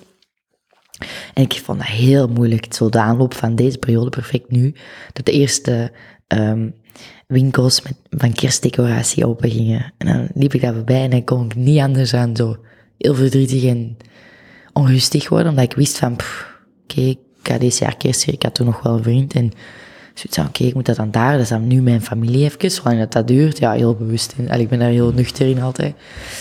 En dat was voor mij heel moeilijk, dus wat had ik gedaan? Ik had gewoon op Instagram gezet, ik had een, een heel mooie quote gevonden. Ehm, en ik deelde die en dan zo van, hè, um, voor alle mensen die zich ook heel alleen voelen rond deze tijd, eh, ik begrijp het. Goed, niet voor aandacht, totaal niet, ik heb geen aandacht nodig, maar gewoon van, kijk, het is zo, het is wat het is. En ik kreeg daar zoveel reacties op, dat was zot. Ik heb mij nog nooit zo geliefd gevoeld, precies jarig. Ik was precies echt jarig, ik voelde me echt zo... ah, Ik liep zo door de stad en ik kreeg berichten en ik kreeg berichten. En ik kreeg zoveel aanbod van, kom alsjeblieft hier kerst vieren, Irmi. Allee, tuurlijk, doe. Ik dacht, ja, dat is helemaal hypocriet. Ik durf ik niet, hè. Uiteindelijk heb ik dat toch gedaan. Mijn vorige kerst gevierd bij iemand die ik, die ik dan één keertje had gezien op voorhand om eens een koffietje te drinken. Die had gereerd, jij bent, jij bent precies mij, maar dan vijf jaar jonger. Die dan ook al die bolletjes wel had gevolgd. De kleine details. Als het vaderdag is, deel ik altijd zo'n quote van, hè, van Frommel Rommel, mijn lievelings... ehm, ja, mini-cartoonist slash eh, versjesmakers. En dan had hij zo gedeeld van dromen mag, op een dag vieren mijn kinderen vadertjesdag. En zo'n dingen, die doe ik dan subtiel delen van, kijk, ik heb ook geen band met mijn vader, ik heb vroeger eh, heel veel problemen gehad met mijn stiefvader.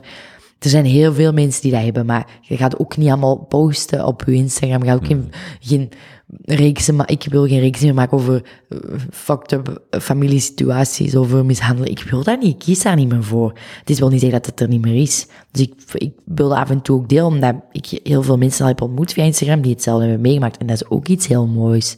En die zijn niet raar of die zijn niet op zoek naar aandacht. Die zijn gewoon, ik vind dat een beetje een, een, een zot woord, maar gelijkgestemde. Ik vind dat wel een, een, een woord dat ik deze jaar pas voor het eerst heb gehoord. En ik vind dat wel iets, iets, iets passends of zo. En dan ben ik, heb ik mijn kerst daar gevierd bij die mensen. En dat was zo'n mooie kerst, omdat, ja, ik had dan op dat moment geen contact met mijn familie, maar ook geen- schoonfamilie of zo. Want dat was dan de eerste kerst als single, je het. En ehm, ja, dat moest niet meer zijn. Ik wist helemaal niet waar dit over had de hele tijd, want ja, dat over hun eigen familie dingen en zo. Maar gewoon het feit dat je als totaal vreemd bij iemand aan een kersttafel mocht zitten, dacht ik, de wonder zijn de wereld nog niet uit. De mens is nog niet zo. Ja, dat iemand natuurlijk ziet als persoon, hè. Voilà, en die dan ook naar u luistert. En uiteindelijk, dat is nu nog altijd zo'n persoon waar ik naar opkijk, die ik stuur als ik het moeilijk heb, die er voor mij is, waar ik, ik, zie die, ik kan de deur niet platlopen bij mensen, omdat ik het gewoon zo druk heb. Maar ik probeer wel mijn tijd daarin te investeren. Af en toe een bericht, hoe is het met u? Wanneer zien we elkaar? En dan plannen we dat. En dan zijn het drie maanden later of zo, omdat je het zo druk hebt allemaal. Maar je weet, die zijn er. En dat hoeft... Ik heb ook heel hard geleerd dit jaar, dat het is niet hoe lang dat de mensen bij u zijn, dat, dat er toe doen, maar de mensen die dingen met u meemaken en dan gewoon blijven. En dat voelt soms zoveel waardevoller dan mensen die dat je al, of familie, die je, omdat het uw familie is, of omdat het al tien jaar vrienden zijn, of omdat het moet of zo. Ja, ik denk dat de, de lens van intensiteit Ja. veel interessanter is dan Ja. gewoon louter tijd. Voilà. En tijd doet ook veel. Ja. Zeker als je door gelijkaardige fases samengaat, is dat heel interessant. Maar eh, het is de intensiteit. Hè. Hoe vaak ziet Ja. je iemand? Eén, ook waar gaat het over? Wat doet je als je gaat het elkaar altijd over die anderen, of gaat het, eh, over dit, dat, niks eigenlijk. Ik hou daar niet van, zoals ik al zei, ik ben iemand, ik ga heel graag heel diep bij mensen. Maar mensen zien dat niet omdat ik altijd maar aan het lachen ben, eh, eh, zwansen. Maar dat is ook maar gewoon een deeltje van mij. Dat is geen masker of zo. Dat is een, een, gro- een groot deel van mij. Dat eigenlijk zo heel de dag... eh, de- de- Maar het maakt het ook wel moeilijker voor mensen, want ik, ik herinner mij dat je mij al eens hebt verteld, van ja, soms heb ik ook gewoon nood aan een, aan een knuffel of zo. Ja. Maar het is, het is moeilijk om dat bij u af te lezen. Of nee, het is, niet, het is niet per se moeilijk, maar er zijn mensen die ik ken, als ik die zie, en ik heb iemand in mijn gedachten, maar ik word al bijna droevig als ik ze zie, want die stralen zoveel Ja. niet negativiteit, maar droefte uit. Terwijl bij u zou ik dan zeggen, je staat zoveel positief, eh, positief gevoel uit, dat dat heel moeilijk is om, om Ja, om- is, is het nu vandaag even of net? En ja, Ja, ja. dat is. Maar om even over dat Instagram doen, het, de feed ziet er vrolijk uit, omdat dat ook mijn stijl is van werk. En ik ook, ik ga mijn eigen nooit huilen, zo. ik wil dat niet zo. Aandacht, ik vind dat zo ah, puur aandacht. Hmm. Nee, maar je geeft zelf dan wel deels een vertekend beeld. Ja, zeker, maar Of, of ik, nee, ik ga het anders zeggen. een, een, beeld, Ja, een nee, wereld zoals ik het zou willen. Ja, maar, eh, of anders gezegd, als je nu in de toekomst, je, je gaat verder zoals je nu bezig bent, mensen zien u, of leren u kennen via social media, en dan zijn wel direct een bepaald beeld van u. Voilà. Dat is dan moeilijk om te veranderen, denk Ja, ik. maar ik denk ook wel, de persoon dat ik nu online ben, is ook wel de persoon die ik echt ben, denk ik.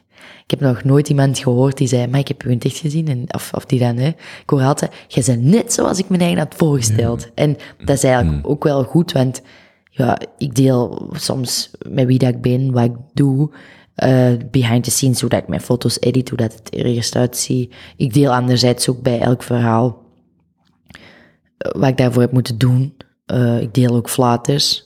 Dus eigenlijk, ik ben niet cooler dan ik... Ik doe me niet cooler voor dan ik ben. Of zo. Ik deel bijvoorbeeld twee weken geleden in Ibiza... ben ik de trouwring van de bruid kwijtgeraakt. ja, ik ga dat niet onder stoel of banken zeggen... Oh, het was zo'n leuk weekend. Ja, ik was bijna die fucking ring kwijt. En that happens. En dan krijg ik keihard comments... Ah, maar ik had dat ook. En dan denk ik dat... Yes, realness. Snap je? En ik deel dan ook gewoon ik vertel dat ook tegen de mensen van mij, wow, hè, zo morgens vroeg in de zee, ja, die nemen helemaal ondergekot morgens. Ik loop daar niet van weg. Dat is gewoon ook gewoon wie ik ben. Ik vat er alles uit en ik ga het niet mooier voorstellen dan het was op dat moment. Natuurlijk is dat je job om als fotograaf geen scheidende ouders ruziend op beeld te maken. Ga ook niet delen. Daar wordt ook niemand blij van. Ja. Ik ga, u, ik ga ondertussen de verwarming aandraaien, want ik vind het zelf koud hier. Ehm, je had ook opgeschreven financiële dompers, en we hebben er heel kort over gehad, uw hogeschoolverhaal. Wilt je dat vertellen? Ik weet niet of die twee met elkaar samengaan, maar ik herinner mij zoiets. Ja. Terwijl ik ondertussen de, de radiator opzet. Ehm een lampje aan. Ehm, ja, financiële dompers. Ik kwam bijvoorbeeld vroeger uit een heel welgesteld gezin. Mijn mama en mijn papa, mijn stiefpapa. Ik ben geadopteerd door mijn stiefvader. Die hadden het niet slecht, want mijn mama is dan zelfstandig geworden. Mijn papa ook. Mijn, allee, ik noem die papa. eh, ik weet niet waarom ik die nu papa noem, maar Ja, wacht, als je papa zegt, is het eh, stiefpapa. de stiefpapa. Ja. die Omdat- ook geadopteerd ja, heeft. ik was eh, vijf of zo, vier, vijf, I don't know. Ja, dus echt zo ver ik kon weten was mijn achternaam ineens. Vanaf ik kon schrijven was het Irmi Smulders en dan ineens Irmi Koekelbergs. Super lastig om te leren schrijven als kleine Irmi Koekelbergs. But it worked. Het, lukt. en dan al die pestbuien. Irmi smult koekjes op de Koekelberg. Mm, Ja, je kent het wel. ja. Ehm, dus mijn ouders hebben altijd heel hard gewerkt en hebben ook altijd alles voor ons gedaan, zodat wij konden doen wat we wilden. Sporten, paarden. Ons, je hebt nog een broer. Ik heb een grote broer en twee, twee halfbroertjes die eigenlijk met mijn stiefvader dus zijn, maar ik noem dat mijn broers. Omdat Ik was erbij dat die er waren en zijn, allee, dat voelt niet half of zo. Ehm, dus wij zijn met vier en dan mijn opa heeft ook, zolang dat ik het weet, bij ons gewoond, omdat hij altijd ziek, allee, die is heel lang ziek geweest. Dus we waren eigenlijk constant met zeven thuis. Dus eh, ik, dat was altijd, je kunt je wel voorstellen, een kippenkot.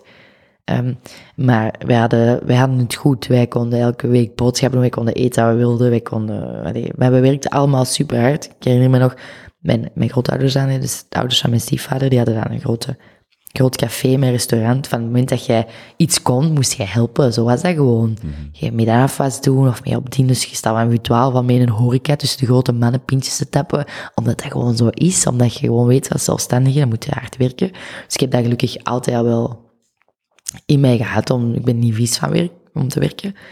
Ehm, maar bijvoorbeeld toen dat ik dan eh 16, 15, 16, eh, ben ik dan in, het ziekenhuis beland. En dan zijn mijn ouders eh, uit elkaar gegaan. Omdat die ook wel wisten, oké, dit is wel next level. papa- mijn stiefvader gezegd, ehm, zwaar gestoord. Ja, om met de, alleen met de zachtste vorm uit te drukken.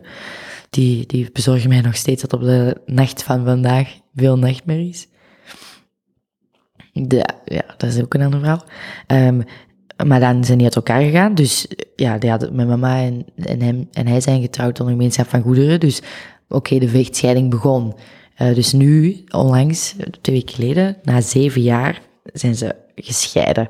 Dus dat heeft zoveel jaar geduurd. Dus mijn mama en mijn grote broer en ik en opa en een week om week mijn broertjes, die zijn verhuisd naar een, een, een appartement, een huisje eigenlijk. Maar ja, ondertussen, dus mama haar winkel moest stoppen, dus ik moest gaan poetsen bijvoorbeeld, omdat ja, als je zo heel je leven zelfstandig bent, heb je ook niet gestudeerd, vroeger was dat zo niet, dus die vond ook niet makkelijke werk op haar, hoeveel was 42 of zo, dat staat ook in voor te springen. Dus mama kwam er ook alleen voor te staan, mijn papa weigerde dan normale mutatie te betalen en kinderen, dus het was altijd moeilijk, dus ik ben al van jongens af aan mee beginnen werken, dat ik mijn eigen extraatjes kon kopen, mijn kleren, mijn dit, mijn dat, ik ging graag op, feesten of zo, weet. Dus ik moest dat zelf dan financieren. Um, dus dat was al van toen af aan dat, dat het dan bijvoorbeeld in de winter heel moeilijk was voor verwarming of zo, omdat het dan maar zoet was en dat was dan kei duur om zo'n tank te vullen. Dus we hebben echt wel zo met z'n allen heel moeilijk gehad qua, qua we zijn niet verhongerd en we zijn niet bevroren, maar dat was echt niet aangenaam. Dat was heel moeilijk. En ook gewoon het verlies van een gezin, dat dan mm -hmm. elkaar, mijn echt mama en mijn echt papa zijn al gescheiden. Dus ik heb helemaal niet zo'n mooi beeld over liefde dan een gewoon mens, denk ik, opgroeit met ouders. Ja, dan ja, voilà. Dus dat is heel, heel gek, hè. En ik vind het het mooiste dat er is, liefde. En ik ben ook iemand, ik zie graag. En ik, en ik ben echt iemand ik heb heel veel mensen lief, maar zo in extreem. En ik ben, maar dat maakt ook dat ik heel veel verlatingsangst en bindingsangst heb, omdat ik ook bang ben dat, dat die mij alleen laten, zoals eigenlijk mijn twee vaders hebben gedaan. En, ja, dan ben ik dan op kot gegaan. En dat was ook niet makkelijk, elke maand te huren aan uw studie en dan iets minder gaan werken. Um, en dan heb ik dan mijn hogeschool gedaan en dat was nooit heel goed. Als in, ik deed mijn best, mijn uiterste best. Maar ik heb altijd zo'n parcours gehad. Als het goed ging, wist ik dat er iets slecht kwam. Altijd. Ik ben zo, mijn beste vriendin lacht daar ook altijd mee als ik, als ik zeg, gaat nooit wat er nu is gebeurd, er is altijd iets. Hè. Je hebt zo van die mensen en ik los dat altijd op en dat komt altijd goed. Maar als er zo iets misgaat, is dat altijd bij mij. Ik ken het. En dan niet omdat ik een slecht mens ben of zo, maar dat gebeurt gewoon omdat ik er weer iets heb uitgevloeterd of ik heb weer, ge, weet ik wel, gevoefeld of zo. Ik ben ook altijd te dupe, omdat ik dan weer te goed ben om alles toe te geven. Wacht, zeg je gevoefeld? Ja. Wat bedoel je daarmee? Gevoefeld is zo gesjoemeld, vals gespeeld. Ah, oké, oké. Ik dacht iets anders. Nee, dat is uh, voefel. Kan, ja, oké, okay, ja. Antwerpen is voefel iets leukers, maar vals spelen. Vals spelen, um, ja. ja. dus ik ben gaan studeren en dan hadden wij een vriendengroepje op school. En um, we hielpen elkaar altijd. Dat was gewoon zo ik was beter in foto's maken dan in grafisch design bijvoorbeeld, want ik kan ook niet rekenen. Dus vraag mij niet om een kubus te tekenen op dat blad of om een folder te maken, want ik krijg dat blad niet in drie delen. Dat is heel stom, mm. maar dat gaat niet. Dus je moet aan mij ook niet vragen om zo'n dingen te doen. Dus wat deden wij? Wij hielpen elkaar altijd. Dus uh, ik maakte zo wat foto's voor de rest, of ik zorgde voor modellen of locaties en, hel en hulp met dingen. En hun deden dan wel eens een dingetje, een flyerken of zo. En dan een van mijn beste vrienden, die vroeg dan wel eens van, hey, oh, we doen dat wel. En ik schreef daar wel eens geld over, als dank u wel. Voor, uh, ga dan maar eens mee eten of zo. Ja, ik ben dan altijd zo, ik ben echt geen profiteur, dus ik, ja, ik geef altijd iets. Ik wil niet dat mensen zoiets van, die gebruikt mij of zo, dus dat was altijd zo. En um, toen, op het laatste jaar, uh, dus vorige zomer, uh, in juni, moest ik, kreeg ik ineens een aangetekende brief dat ik moest voorkomen. Um, dat sommige mensen mij waren gaan verklikken dan. En dat was dan op het eindexpo. Super verschut, want ik liep dan zo helemaal aangekleed, chic rond. En ondertussen was iedereen gewoon bewijsmateriaal voor mij aan het verzamelen en ik wist van niks. Dus ik vond dat hmm. achteraf gezien mega, mega gênant. Iedereen deed heel raar tegen mij toen. Ik weet nog dat ik tegen mij zei, hey, wow, ik ben zo... Want ik was niet geslaagd. Ze hadden mij ook al gebuist op mijn werk. Ik had een eindwerk gemaakt rond opa's. Ik had alle foto's die ik vroeger van mijn opa had gemaakt, nagemaakt mijn op andere opa. Ik vond het geniaal, maar hun vonden er maar niks. Maar zwart, wie zijn dat? Dus ik was sowieso niet afgestudeerd, maar ik was toch naar mijn vriendinnen gegaan om, om die te steunen. En ik had dan ook wel eindwerken meegemaakt natuurlijk, want ja, dat waren mijn vrienden. En ik, dus dat was ook heel raar. Eh, en dan even later moest gaan voorkomen. En dan hadden ze zo'n heel boek met bewijsmateriaal van ja, je hebt mensen omgekocht, je hebt gefraudeerd en uh, je opleiding wordt in twijfel getrokken. Dus je mocht je komen uh, verdedigen met een raadsman of iemand die je bijstaat. Dus ik was naar, naar een advocaat gegaan, maar ja, wat kan ik doen? Dat is kei duur. Het kost mm. 1200 euro als je heel dat proces wil doen. En de kans op winnen was nul, want al bewijs stond zwart Dus ik wist dat ook wel. Dus ik heb dat ook meteen toegegeven. Van, ja, oké, okay, maar ik ben hier niet alleen in. Ik bedoel, dat is, iedereen doet dat echt. Ik bedoel, is, ik bedoel, ik heb niemand tegen de muur geplakt met van, jij gaat dat voor mij doen. Dat was vriendschap. En dat bleek dan allemaal op jaloezie uh, gebaseerd te zijn, omdat ik het zo goed deed. Allee. Ja, want jij ging al naar Barcelona ondertussen. Voilà, en dat was voor andere mensen wauw, terwijl ik heb daar letterlijk drie uur of vijf gaan overgehouden als je het vliegtuigticket en het hotel ervan aftrekt. Dus nogmaals, ze mogen het allemaal hebben, die jobs. Hè. Hmm. Met 3,50 kunnen, kunnen al zeker een croissant kopen. Zwat. Um, ja, ik moest dan voorkomen en ik had dan een leerkracht van een andere hogeschool meegenomen, die daar ondertussen een goede vriend van mij was geworden, waar ik dan ook heel veel ja, tips vroeg en die mij altijd hielp met dingen waar ik niet goed in was. En die heeft ook echt gezegd van, oké, ik praat hiermee echt niet goed, want het valt niet goed te praten. Mhm. Maar het is wel niet met slechte bedoelingen. Het is gewoon omdat ze het gewoon niet kan. Maar ze volgt hier ook wel, eh, ik bedoel, ze wil het wel. En dat is echt niet met slechte intenties. Dus allee, ik snap dat dat beboet moet worden. Dus laat hij dat vaak opnieuw doen of zo. Of hè, um, dit of dat. En ik heb dan ook gezegd van, kijk, of, nogmaals, ik heb ook andere mensen geholpen daarmee. Ik, ben, ik was toen ook zo medeleerlingenraad en ik was ook echt zo ambassadrice. Dus ik hielp iedereen daar mee wilde komen met rondleidingen geven. Zo heel stomme dingen. Dus ik, hmm. zet, ik engageerde mij wel voor school. En ik stond daar ook echt wel achter, want ik wilde dat diploma halen. Ik wilde fotograaf worden. Dus ik was daar heel, heel verdrietig van. En dan, zeker, je voelt je zo stom, want je zit daar dan tegenover zo'n heel raad van school, je leerkrachten die dan zo naar je kijken. En jij, vieze, die keken nu echt aan als... Ja, voilà, die keken echt zo met dat afgunst kop naar je en je voelt je dan echt zo van, ja oké, ik heb dat hier compleet verpest, maar ik heb niemand pijn gedaan of ik heb niemand ver... Mm. ik bedoel, oké, het is gefraudeerd, ja, maar ik heb vals gespeeld, oké, maar iedereen op school is betrokken, niet alleen ik ja, het was dan, uiteindelijk moest ik moest niet meer raad gaan en dan konden we een straf krijgen, één jaar geschorst, twee jaar of drie jaar. Um, of je vaak opnieuw doen, of gewoon uh, een jaar opnieuw doen. Of, hè. Hmm. Nou, en ik kreeg dan gewoon definitieve schorsing. Um, eerste ooit. Um, dus ik zat daar dan van, oh, uh, wat houdt dat in? Ja, gewoon, heel je opleiding is voor niks. Alleen, is hmm. voor nietig verklaard. Dat, dus dat was even van, oké, fuck. Um, doemdenken, van ja, shit, oké. Uh, drie jaar voor niks gestudeerd, al mijn spaarcenten daarin gestoken, al mijn extra geld waar ik voor ging werken. En toen moest ze eerst op de taart een paar maanden later komen, dat ze zei, ja, eigenlijk, je uh, geld overgeschreven naar die andere mensen. Je hebt dan dus misschien met ons studiegeld gedaan, want ik kreeg een studiebeurs, omdat ik dan er alleen voor stond en zo. Hè. Zij ze, ja, betaalt hij ook maar terug dan. Dus ik had en diploma en die studieschuld. En ik was net dat ook aan mijn lief waar ik bij woonde, dus ik moest, ja, ik woonde niet meer thuis, geen contact met mijn ouders. Ergens gaan wonen, zonder geld, zonder diploma. Dus ik dacht, oké, ik ga die schuldenput vullen door gewoon voor een baas te werken. Maar dat ging niet, want dat was weekendwerk en ik had mijn huwelijk al geboekt staan voor 2018. Um, ehm, en ik had ook geen diploma, dus wat kon ik doen? Um, gaan poetsen of zo. En dan had ik zoiets van, oké, dat kan, maar ik kan ook ja, gaan bijklussen als oppas en allee, alles wat mogelijk is om dat te doen, om aan, niet aan iemand iets te vragen. Dus dat was uh, een heel zwaar jaar met heel weinig eten en vooral een choken dat toen destijds was. Dat was 2018? Ja, vorig jaar tot nu, tot deze augustus. Want deze augustus heb ik mijn schuld kunnen terugbetalen. Dus dat was van uh, november tot augustus, dit jaar dan. Super, super lastig, want ja, je, je werd geboekt, dus je moest gewoon verder doen. En ja, ondertussen alles wat je verdiende, dat was gewoon voor aan de kant te zetten om aan school te kunnen geven voor een diploma dat je niet hebt. Voor iets dat naar niks gaat. Voor een straf, oké, ik heb dat misschien verdiend, sowieso, ik geef dat wel toe. Maar niet in die mate. Als je mij gewoon dat examen, dat vak opnieuw had laten doen, ik had dat wel gekunnen, want ik doe nu hetzelfde. Ik hm. maak constant brochures, ik doe niks anders meer, ik kan dat wel. Maar dat was op dat moment ook, mijn opa werd ziek. Ik zat constant naast mijn opa in het ziekenbed. Ik vond dat prioriteit hebben. Ik ben nog altijd heel blij dat ik dat heb gedaan. Ik heb dat ook gezegd tegen die mensen. Het ging niet goed met mij. Ik kan mijn, mijn uh, psycholoog verslagen hiervoor leggen. Ik kan mijn loonbrieven na, hiernaast leggen om te zien, laten zien hoeveel dat ik door de week werkte. Dat ik ook geen tijd had om constant in die les te kunnen zitten op vrijdagmiddag van grafisch design. Dus het is echt niet zo dat ik elke week aan het feesten was. Ik, maar dat was echt voor één vak dan? Ja, voor uh, grafisch design.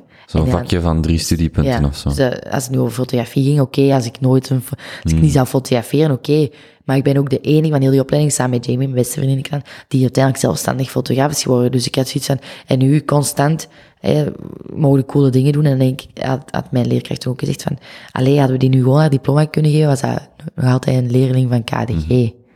En nu is dat, heb ik dat, allee, ik bedoel, geen haar op mijn kop dat nog iemand daar naartoe stuurt of dat iemand motiveert om een diploma te halen. Want ik heb geen diploma fotografie en dat maakt mij geen goede of slechte fotograaf. En in de echte wereld is het ook zo. Ik vraag als ik mijn dingen niet kan, dus besteed ik die uit. En oké, okay, dat mag niet, dat is logisch. Maar het is gewoon die beurs en zo terugbetalen. Je krijgt een beurs omdat je al geen centen hebt. Om iemand dan nog dieper de schulden ja, en ook zo te kort, dragen. Hè? Want je moest die dan binnen een jaar en je kreeg terugbetalen. deadlines en ik kon dat dan niet. En uiteindelijk heb ik dat, we mogen uitstel tot augustus. Maar begin maar eens als nieuwe zelfstandige in, allee, ik heb nu mijn eerste appartement gehuurd en ik ben daar mega fier op, maar ik weet, weet ook wat er allemaal bij komt. Ik ben nu ook gewoon zo moe van zo'n jaar te knallen en je weet gewoon, er hangt zoveel boven mijn kop en je moet dat zelf oplossen. En dat, dat maakt u, dat, dat maakt u s'nachts echt bang als je zo thuis komt en denkt, ik heb zoveel honger of ik heb het koud of zo, of je voelt je alleen en je wilt mensen ook niet tot last zijn om daar heel te over te praten, want kijk, die schuld is er. Ik heb dat tegen mijn vrienden gezegd van, pff, en die zeggen allemaal, oké, okay, kunnen u wel geld lenen, maar ik weigerde dat ook of zo. Ik, wilde dat niet afhankelijk zijn van de mensen. Dat was zo, uh, ik weet niet, ik voel me daar zo niet te trots voor. Ja, wel te trots voor, denk ik. Te trots voor, koppig. En het is gelukt, maar ik heb daar een heel moeilijke, allee, moeilijke nasmaak van, zeg maar, van die opleiding. En alles van deze jaar, dat was heel moeilijk. Ja, hoe, ik nog vragen, hoe kijk je er dan nu op terug? Nu ligt dat achter u. Ik ben wel een heel andere persoon door geworden. Ik ben veel positiever nog geworden dan ik al was. Ik was ja. altijd positief, maar tegenwoordig, ik apprecieer het kleine veel harder dan vroeger, denk ik. Allee, ik, bijvoorbeeld nu ben ik elke, dat is heel stom, elke dag super blij als ik naar de winkel kan gaan en ik kan eten. Dat is, allee, dat is, of, of ik, ik kom thuis en het, is niet, het vriest niet meer binnen omdat je verwarming hebt. Hmm. Of je kunt douchen en er is warm water. En dat zijn allemaal dingen die ik heb geleerd. Oké, okay, er is geen warm water. Oké, okay, dat is ijskoud. Maar dat is eigenlijk veel gezonder om koud te douchen. Dus ik heb daar allemaal, ik heb dan allemaal zo mijn eigen zo. Ik zeg van oké, okay, en honger is ook maar, dat is, je kunt er daarover zitten en je moet alleen maar eten. Ik bedoel, ik heb het overleefd, ben ik dood neergevallen. Ook al school het soms niet veel. Maar ik heb, ik heb echt geleerd nu om de heel kleine dingen te appreciëren als ik mijn koffie ga drinken of zo. Of als ik bij mensen thuis eten krijg. Of ik, of ik moet, of, of ik krijg iets cadeau. Of gewoon, ik kan zelf iets eten, maar iets eten. En, en ik lig s'avonds in een warm bed en ik denk, oh, dat, dat doen ze me niet allemaal na, denk Hmm. ik. Ik begrijp de fierheid uh, uh, op uw eerste eigen appartementje ook beter nu. Ja, want iedereen zei, jongen, dat is een huurappartement. Ik kan voor het eerst alleen een appartement huren. Ik kan voor het eerst laten zien dat ik wat centen verdiende in mijn job. Ik kan voor het eerst, allee, ik is voor Ja, het eerst dat gaat je niet- mijn ding kan doen. Het gaat niet om dat appartement zelf, het gaat om de stap wat, of om hetgeen dat dat voor u representeert. Ja, en mensen zeggen tegen mij, wow, ik heb nog nooit iemand gezien die zo blij is met een ijskast. Voor mij is dat een keigrote stap, want er kan eten in. En dat zijn zo dingen dat mensen soms denken van, wow. Terwijl, als je dan weet dat er op voorgaan en ze zien mij allemaal, wauw, plekken. Dan denk ik, nogmaals, kom nog maar eens bij mij zitten, want je moet alles hebben wat hier thuis stond. Daar stond niks. Daar stond een pak rijstwafels en dat was dan hun diner, hun ontbijt en hun middagmaal voor heel de week. Allee, dus ik had altijd zoiets van, oké, ik ga dat hier op mijn kop niet door laten hangen, want dat maakt mij geen, nogmaals, fotograaf, een goede of een slechte, dat verandert niet. Wie dat ik ben, dat, dat verandert niet. Ik, word er alleen, ik begin alleen anders te denken over mensen, want die mensen die mij hebben geflikt, ik was zo kwaad. Ik had zoiets van, wauw. En nu is dat nog steeds, denk ik, als ik die op straat zou tegenkomen, ik zou niet weten wat ik doe, denk ik, omdat ik gewoon weet, jij weet niet wat, dat was nooit een bedoeling, denk ik, om dat dit te veroorzaken. Gewoon zoiets van, joh, Irmi, die moeten we, ik weet niet, ik weet niet wat dat zo mensen bezielt, maar ik denk niet dat die bewust hadden mee be- bedacht dat dat mijn schuld, allee, letterlijk op dat moment echt, Ja, ja. Ze hadden niet... Heel mijn leven hebben verwacht dat zo'n ik denk waterval-effect zou denk dat hebben ook op andere niet. dingen. Ik denk dat ook niet. Ja. En ja, dat heeft nu ook wel mede bepaald wie dat ik nu ben, want ze krijgen mij zomaar niet klein. En ik heb ook zoiets, oké, heb ik financieel een kutmaand, betaal de klant te laat. Oké, dan eet ik wel een boterham minder. Dat is even relativeren. Elk begin is moeilijk. Ik ben een jaar bezig als fotograaf. Dat is nog altijd keihard werken. Al de boekingen van volgend jaar, daar heb ik nu niks aan. Dat is volgend jaar en die betalen dan hun rekening. Ik wil niet de fotograaf zijn die, ja, betaal nu al maar 75%. Nee, want wat geeft dan voor indruk? Ja, maar uh, dat gaat niet goed daar. Ik heb zoiets, ik regel het wel met wat extra andere jobkus. En ik wil gewoon jaar per jaar en ik leef, maar ik ben heel blij met kleine dingen. Ik ga, alleen heel veel bijvoorbeeld als ik, ik ben ook gek op chic uit eten gaan. Ik ben er super zot van. Wat doe ik dan? Bijvoorbeeld bij keukengeweld, deal sluiten. Ben ik daar een smaakpapier geworden dat ik mocht gaan recenseren voor restaurants en foto's maken. In ruil voor allemaal gratis chique diners met plus één. Ja, ben, ziet Instagram dat ik heel jaar chic uit eten ben geweest? Ja. Zien die mij daar werken? Ja. Dus ik, allez, ik ben niet constant gratis aan het eten. Ik ben daarvoor aan het werken. Ik ben daarvoor aan het schrijven. Ik ben daarvoor aan het doen wat ik het beste doe. Dus ik, ik trek mijn plan wel. Ik heb een mooi jaar gehad. Ik ben, op, ik ben elf keer naar het buitenland geweest. Waarom? Om te werken. Maar ik heb constant mijn situatie uitgelegd. Ik heb van iedereen een dag extra verlof gekregen. Dus telt uit. Dat is ook, dat is ook elf dagen vakantie. Ik heb heel hard gewerkt daarvoor. Maar al bij al probeer ik dan positief te zien, want ik ben op elf plekken geweest. Was jij ook niet degene die vertelde dat ze nog vrienden heeft, of ex-vrienden, dat weet ik nu niet meer, waar dat ze dan mee naar kerstmis naar de, mee ging eten? Ik weet dat wij daar een keer over waren aan het lachen, van ja, Irmi houdt contact met haar uh, vriendjes, of maar ik weet niet wie, wie het ik, zodat ze nog mee op paasfeestjes en op kerstfeestjes ja. kan gaan eten. Maar ik ben op een of andere manier altijd de ideale school. Ja, ja, ja. Iedereen, die ouders voelen daarbij of zo van... Komt Irmi nog eens? Het is leuk, maar ja, ah, dat was bij Elisa thuis. Ja, ik date soms wel eens met jongens en ik word dan bevriend met de ouders. Of ja, ja. Die komen nu zaterdag ook weer eten, dus Echt? vriend ah, wel, want ik kan ja. niet koken. Oké, okay. ja, ja, dat was het. Mm. Hmm. Ja.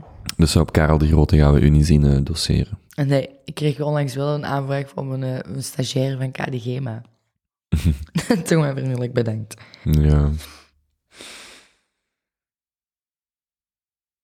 Je vraagt, je vraagt je af voor wat, voor wat type mens die opleiding dan echt wordt gegeven. Hè? Wat je zelf zegt, we zijn nu met twee zelfstandige fotograaf geworden van die opleiding. Ja, uiteindelijk, uiteindelijk maar ja, dat is zo'n verhaal. Je hebt daar weinig aan op het moment zelf, maar misschien beter dat het allemaal zo gelopen is. Ja. Um, als ik er nu aan terugkijk, zou ik denken, oké, okay, ik zou het slimmer hebben aangepakt. Ik zou nooit een officiële bankoverschrijving gedaan hebben. mm, En ik zou het nogmaals zo doen. Want ik, ja, ik heb, dat is, dat is niet netjes, maar het is, ik heb, ik heb nogmaals, ik heb niemand pijn gedaan of zo. mhm. Oké, ik heb gefraudeerd, maar heel mijn opleiding deed dat. En ik denk, allee, er wordt In Tilburg heet dat vriendendienst. Ja, in mijn Eh, vocabulaire wil dat dat gewoon zeggen, elkaar helpen hoor. Ik weet niet wat voor appelland jullie leeft, maar bij ons is het niet.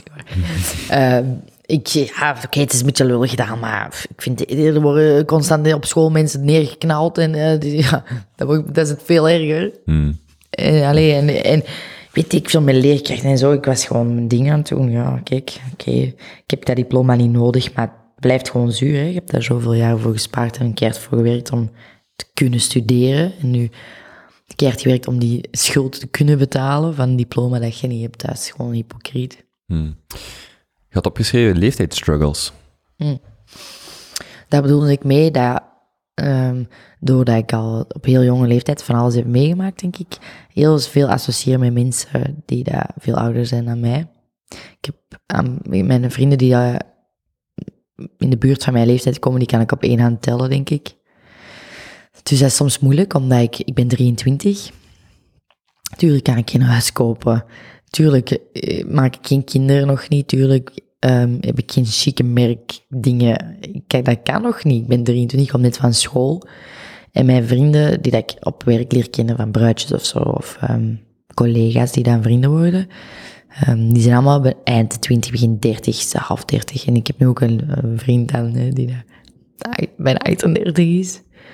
Ehm, dat zijn andere levensfases. En ik, zit, ik kies er bewust voor om met die mensen om te gaan, want dat zijn mijn vrienden. Terwijl ik met mijn leeftijdsgenoten totaal niet... Allee, die gaan op stap. Die zitten in de studentenvereniging, die hebben totaal geen rugzak. Die die hun life problems is dat ze van ouders geen zakgeld meer krijgen en mee moeten betalen thuis of I don't know. Dat het slecht of het heel koud is buiten vandaag, zo in zo'n dingen. Ik, kan, ik ga daar niet mee diep. Ik kan daar heel goed mee lachen. Ik kan met iedereen wel lachen, maar dat is voor mij geen essentie van vriendschap. Ehm, maar dat is voor mij ook moeilijk omdat ik constant wil, ik wil niet onderdoen tegenover de rest. Maar dat kan niet, want die zijn 10 Ja. tot 16 jaar ouder dan mij. Over 16 jaar zou ik ook wel een huis kunnen kopen, denk ik. En eh, dingen doen die ik graag doe. En op vakantie gaan zonder dat ik mijn camera moet meepakken, verplicht om heel erg te werken. Maar dan is dat soms heel moeilijk. Mensen denken, zeggen altijd, ja, ik ben 23. Wauw, 23 jaar, zoveel bereikt. En dan denk ik, ja, ik mag daar heel fier op zijn, maar dat is ook moeilijk in, de dagdagelijkse, in het dagdagelijkse leven om u... Ja, ik voel mij vaak zo te min of zo. Allee, niet te min, maar zo... Oh, zie mij hier nu zitten, ik heb mijn eerste huurappartement, ik ben zo trots op alles. En denk ik van... Voor mij zijn dat grote stappen en voor andere mensen zijn dat soms kleine dingen. Kijk, voor mijn lief, die vindt dat heel raar dat ik denk ik zo trots ben op een vintage stoel die ik gisteravond heb gevonden. En dan denk ik, wauw. En dan denk ik die echt... Oké, maar dat is nog, ik ben 23, dat is mijn eerste eigen stoel. Ja. En dus de dingen waar ik heel gelukkig van word, hebben andere mensen vaak zoiets van... Oké, ehm, Waar word je dan heel gelukkig van, waar dat andere mensen pff, van denken? ehm, Behalve vintage stoel. eigenlijk ja, van de kleine dingen zo. Ja, vooral meubels vinden, denk ik, nu. Dat is zo'n nieuwe hobby, zo. Hmm. Een kast vinden of zo. Vinden, zo. Ehm, ja, ik weet niet, zo alle... alle dingen waar andere mensen zoiets hebben van, wow, wat een cool kast of zo. Ja, echt met die materi materialistische... Heb je ondertussen al wijnglazen? Of drinken we nog uit plastic? En maar ik heb vier wijnglazen, hè. Ja, vier. Ja, Geen ik had vier mensen, doen, uitge... ik had vier mensen uitgenodigd, maar iedereen neemt maar mensen mee. Dus ja, ik had acht mensen uitgenodigd, dus ik had vier kamerglazen en vier wijnglazen. Dus dat was perfect genoeg. Maar ineens waren er andere mensen. Dus... en was er mis met plastieke glazen op een feest. Ho, jij zei, zeg, je gaat die toch... Maar ik, ja. ik heb wijn voor een van uw vriendinnen ingeschonken waar, en jij riep, hé hey, joh, je gaat toch geen eh, wijn in eh, plastic geven? Gastvrouw. Ja, hier. ja, I'm trying. Oké. Ehm, Ik vind die wel heel warm, hoor. is het nu te Ik voel warm? me met een kop rood worden. Ja, maar dat is... De wijn. Hem terug naar beneden Ja, en jij wordt ook helemaal rood. Ja. Ja, Oké. daar is anders over. Drink jij nog maar wat rode wijn?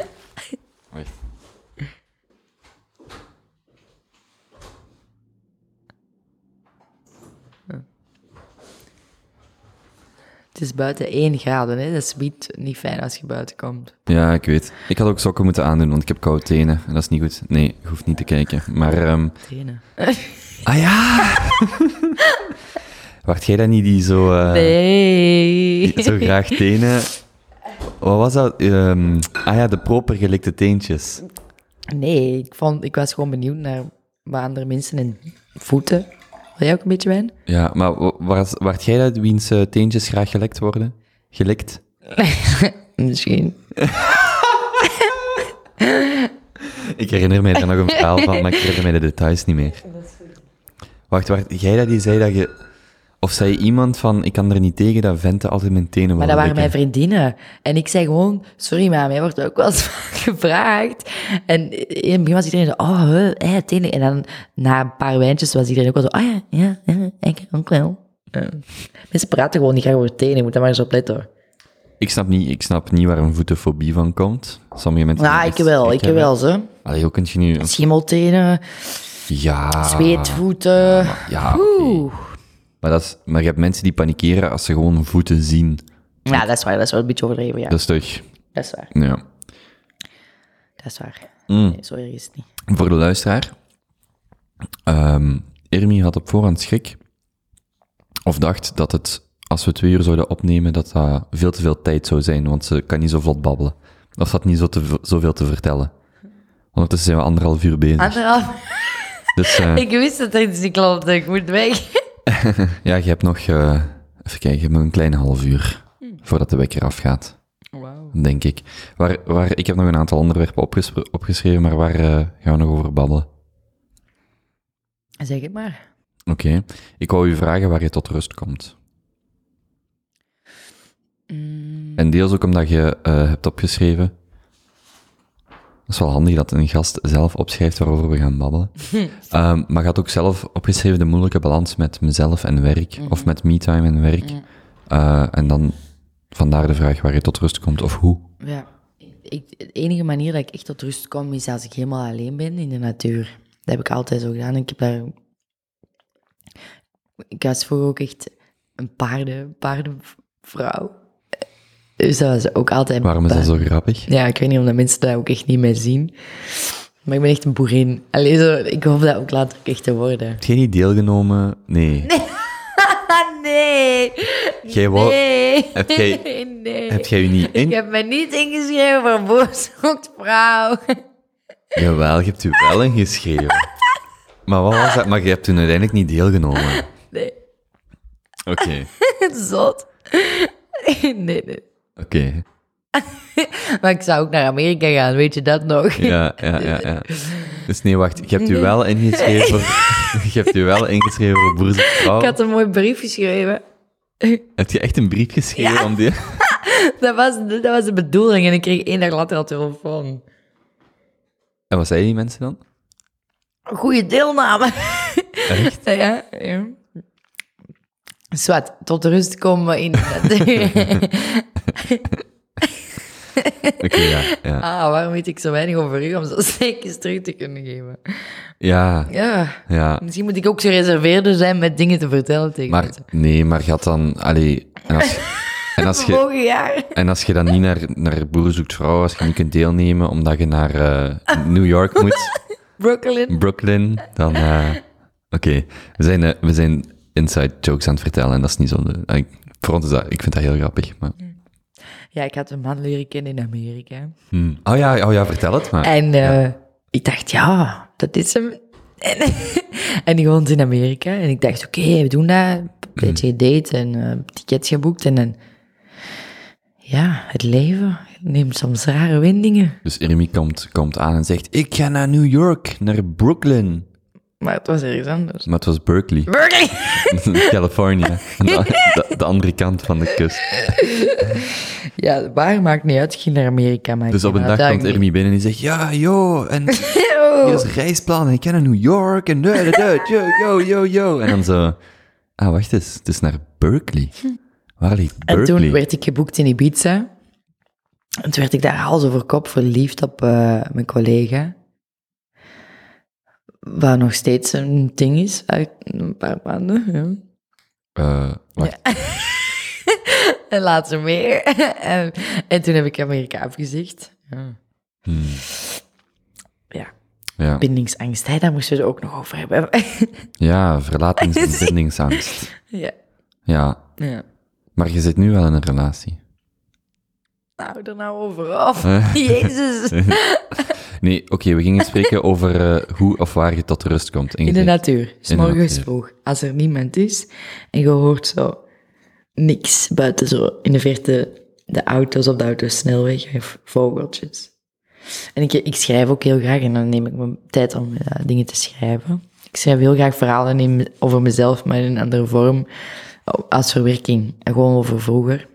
Oké. Is dat dan een dagboekstijl? Nee, verhaal. Verhaalvorm. En soms ook inderdaad gewoon korte gedichtjes of zo. Maar ik, ik schrijf die dan en ik probeer die dan niet meer te lezen. Want dat is... Hmm. Maar houd je ze ook weg of houd je ze wel Nee, ik bij? hou ze wel bij. Ja. Heel veel boekjes vol, maar ik deel die niet. Om- Nog niet. Mm, ik denk niet dat ik dat ooit doe, omdat dat is donker. Hm. Ja. Dus, eh, soms als ik echt ongelukkig ben, dan lees ik dat terug. En dan denk ik, pff, heavy. Gewoon dingen dat je kunt opschrijven en is dat van u af of is dat weg. Maar Ja, dat schrijven om te vergeten. Ja, voilà. En dat is helemaal niet zo. Ehm, Je kunt soms wel een jaar later dat lezen en denken, maar ik ben verder gegaan, ik ben aan de slag gegaan daarmee en dan kun je daar trots op zijn. Maar dan kom ik tot rust als ik dat van mij af kan schrijven. In mijn eentje. Ik ben heel graag bij mensen, maar ik ben voor het eerst in mijn leven sinds een paar maanden echt graag alleen ook. Vroeger vond ik dat heel eng en was ik daar wat bang Mm. van, om zo confrontatie met jezelf en dan ga ik nu doen. En nu besef ik echt dat je ook je eigen beste vriend kunt zijn. Je bent helemaal niet eenzaam als je alleen bent. Dat is alleen maar als je je slecht voelt, denk ik. Of wat blijft weglopen van jezelf, wat ik eerst heel lang heb gedaan. En nu kan ik daar echt van genieten. Gewoon een half uur in de douche gaan zitten. Heel mijn lijf vol smeren met crèmetjes dat ik graag ruik. En van die veel te grieterige parfum. Denken, ja, en dan zo'n lekkere wollen pyjama en van die foute ux schoenen aan. En denk je, ja, ik zit hier lekker alleen. En dan schrijven of een boek lezen. Of zo'n flutcomedie kijken. En denk je, pff, ik zie dat graag. En ik hoef geen rekening te houden met anders. En ik schenk mijn eigen thee in. Ik hoef niet altijd te vragen, heb je nog dorst? iemand anders? Wil je nog iets drinken? Gewoon, ik wil gewoon even me-time. Of wat ik ook heel graag doe, is op mijn eigen... Dat klinkt ook heel narcistisch, maar... ja, op mijn eigen Instagram kijken naar mijn bolletjes. Als ik alleen ben. Zo, Dat zijn die stories. die zo, hè? stories. En dan kijk ik bijvoorbeeld zo... Story pizza, of story vrienden, of story... eh grapjes of zo. En dan, en dan kijk je zo twee en denk je... "Ach, Dat was toch een schone zomer of zo. Mm. Of, ik heb of toen was ik echt gelukkig of Het zo. zijn eigenlijk eh, mini-foto Ja. fotoalbums, maar dan met bewegend beeld vaak. Ja, en dan kijk ik zo naar beneden kijken en denken... Zie hoe gelukkig dat je daar bent of zo. Of Wat is het bolletje WCD? weekend dance. Oké. Was ook een heel leuk bolletje. Zijn dat de feestjes van... eh Ja, de weekend dance festivals. Ah ja, Festival- dat is juist dat festival wat pas is geweest. ja. Ik dacht, ik herken dat, maar ik was aan het denken aan... eh, Maar heb je, heb je nu al die bolletjes afgedrukt? Eh, ja. Ja. Je hebt er wel... nee, ik ga het anders zeggen. Dus voor de kijker, of voor de luisteraar, ik print graag iemand zijn, eh, zijn of haar Instagram af. Omdat daar, al, daar zitten altijd leuke dingen eh, bij om over te babbelen. En normaal heeft iemand zo drie, vier, vijf stories. Irmi heeft er 1, 2, 3, 4, 5, 6, 7 maal 5 heeft er 35. dus ik was even aan het afprinten. Maar die zijn voor mij belangrijk. Ik wil Ja. die terugzien, ik wil die bijhouden. Ja, En ik vind dat je die ook apart moet houden. Zo Ibiza, Parijs, dat zijn allemaal andere momenten. want dat zijn dan wel, dat is wel veel werk dan eigenlijk. Ja, Bijvoorbeeld een Ba-. Bali was dan een reis, of was ook voor het werk? Bali. Dat was mijn eerste reis. Maar privé, niet voor het werk. Ja. Ja.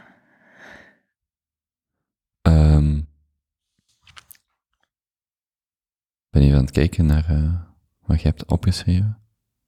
We hadden het daar straks over die, over die huwelijksfotografie. Eh, trouwens, ik vind dat insmeren en het wollen jasje of wat was het allemaal.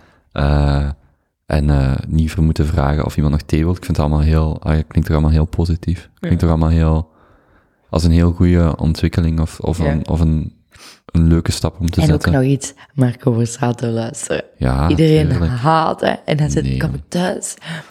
Maximum volume. Marco. Ja. Mijn, mijn, mijn moeder zette dat vroeger altijd tijdens het, ehm, tijdens het poetsen op. En we hadden zo'n geluidsinstallatie in het huis hangen. In het huis hangen. Dus ik ken denk ik, eh, ik weet Alles. niet... Jij Ja, ja. Marco van. Ja, die muziek, ik ken dat knal van buiten. Als je hier nu, waarom nou jij, of dromen zijn bedrog, of... eh, Pluspunten. Dat is echt, Nou, eh, wel langer blijven zitten. ik ken die allemaal van buiten, die nummers. En knal van buiten. Margaretha of Margarita, dat, dat soort nummers. Ik weet niet welke albums het zijn, want zo die nieuwe van Wit Licht en zo, daar ken ik minder van. Maar die zijn oude muziek van de jaren negentig. ken ik allemaal van buiten. Zalig. Maar ik vind het ook leuk aan alleen zijn dat je dat gewoon allemaal kunt. En als ik Ja. dat wil tien keer opnieuw luisteren, dan luister ik tien keer opnieuw. En dan heb ik anders zo, ja, wat luister je graag? Oh, ik hou niet van Marco Borsato. Ja, dat is jouw probleem. Ja. En nu ben je zo lekker alleen en kun je dat onbeperkt luisteren. Nu zit, ik Dat met een, ook rustig. nu zit ik met een nummertje van Marco Borsato in mijn hoofd. Ik vond, ehm, waarom nou jij, vond ik altijd heel mooi. Ook mooi. De waarheid. Ook mooi. Ehm, ja, en zij vond ik ook altijd heel mooi. Ik vond van, eh, wacht, want zij, zij is de zon en de maan, ja. Want ik ben soms in de war met Clouseau, maar zij van Marco Borsato en Clouseau heeft ook een, daar gaat ze. Dat was ik aan het denken, dat zijn twee mooie nummers. Ehm ja, heb een romanticus, jij. Stiekem. Oh. Ja, ik vind dat leuke muziek. En, en, en hij is ook zijn muziek van het Italiaans, want initieel zong hij in het Italiaans en dan Ja, want hij is getrouwd in Venetië. Ah, oké. waar hij zijn hart is verloren. Maar is hij getrouwd met een Italiaanse of een Italiaanse Nee, Nederlandse? Een Nederlandse. Een Nederlandse. Ik weet niet of ze Italiaans is. Ah, oké, gewoon een Nederlandse. Gewoon Nederlandse. En ik zeg gewoon Leontien. onlangs, Leontien, dat die eh, getrouwd is in Venetië. En dan dacht ik, oh, daar was ik toevallig ook niet. Ja. Maar net toen ik op weg was naar Venetië, kwam het artikel dat Marco Borsato overspel had gepleegd. Oei. Ja, en dat kwam allemaal in de boekjes en zo. En toen stond er dat hij dus getrouwd was in Venetië. Ik dacht, oh, hellhole. Maar het was wel leuk. Ja. Marco toch. Wat is uw favoriete Marco-nummer? Ja, hoe heet dat ding nou? Ehm, ik heb dat voor hun opa ook... zo'n Zing het eens. Nee. Probeer, zeg je eens? Wacht, hè. Als er, ooit- als er nooit meer een morgen zou zijn. Mm, ja, dat is ook heel mooi. Daar. En de zon viel in slaap met de maan. Heb je enig idee wat het met je zou doen als je nog maar een, als je Als er nog maar een dag zou bestaan? Zo je hart zich weer vullen met vuur. Ja, dat is toch jammer. Kunt je dat verder zingen? Ja, maar ik kan dat niet doen. Stop ermee. Dit Probeer eens. Van de eeuwige schaamte bevrijd. Keek je niet meer be- benauwd naar een klok aan de muur? Kwam je los uit de greep van de tijd? We verbannen de... Oké, is wat ik ga ook stoppen. Zie, Marco is toch goed. Ja. Ik vind die echt, ja, ik vind die echt goed. Het zijn, maar het zijn mooie nummers, het zijn mooie nummers. Ja. Ehm, Mijn doel in 2019 was trouwens om zo'n vaste fotograaf te worden, maar het is niet gelukt. Maar Zijn- het jaar is nog niet om. zijn vaste Ehm, fotograaf. Ja, in vriend... bet- is dat niet saai, waarom zo I iemand? don't know, ik vind die gewoon leuk. Ik wou gewoon bij Marco zijn, dat die wel leuk was. Maar zwart. En dan eh, heeft een tijdje zo mijn Photoshop buddy eh, allemaal foto's van mij, Marco Borsato, gefotoshopt alsof dat hij er echt was. Mm, En hem ook elke keer gedacht. En dan om duur was het al gekomen dat hij klappende handjes en hartjes stuurde. Ik dacht, yeah man, I made it. maar so far, ik ben nog huwelijksfotograaf. At Marco Borsato. I'm available. Oké, ik zal hem... eh, even, even feature. ik bel hem straks toch. Ik zal het even laten weten. Dank je, fijn. Oké. Ehm, ik denk dat we ehm, in... We zijn een uur en drie kwartier bezig, Ja, Ermi. we kunnen afronden, ik moet naar de wc. Ja? Ik ook. Ehm, maar, maar kijk nu hoe, hoe vlot dat is gegaan. Ja, best wel. Had je zelf toch niet verwacht? Dit vind ik wel creepy. Ja, maar ik heb iets van materiaal nodig, eh, just in case. Ik heb geen enkele vraag voorbereid. Ik ook niet. Dus ja, nee, maar jij is ook niet verantwoordelijk om vragen te hebben. Ja, wel leuk toch? Zo dit of Maar ja, je mocht dat meenemen als je wilt. Eh, Mijn Instagram geprint. Boven je boven mijn bed. Boven boven mijn nieuwe bed. Oké, ehm, waar kunnen mensen u vinden, u contacteren? Available worldwide. Wat is dat, 04... eh, 0474, dat zie je maar niet. eh, ja, juist. Oh jee. Kom, vraagt mij al een paar keer op date, but... Ehm, Nope. het is nooit goed. We zijn broer en zus of zo. Dus eh, het is at je suis Irmi Ja, aan elkaar geschreven. ja. Voor alle tips en tricks rond fotografie, voor Nope. gratis advies, Gratis fotoshoot. ga naar Irmi. Irmi's VZW wordt binnenkort ook opgericht. Als je jongens. een trouwfeest hebt zonder budget, Ja. vraag even bij Irmi. Nee, goed. ehm Dank u. jij zit bedankt. Ik vond het heel aangenaam. Nou, tot snel. ja, tot, eh, tot zeer binnenkort. Doei. Doei.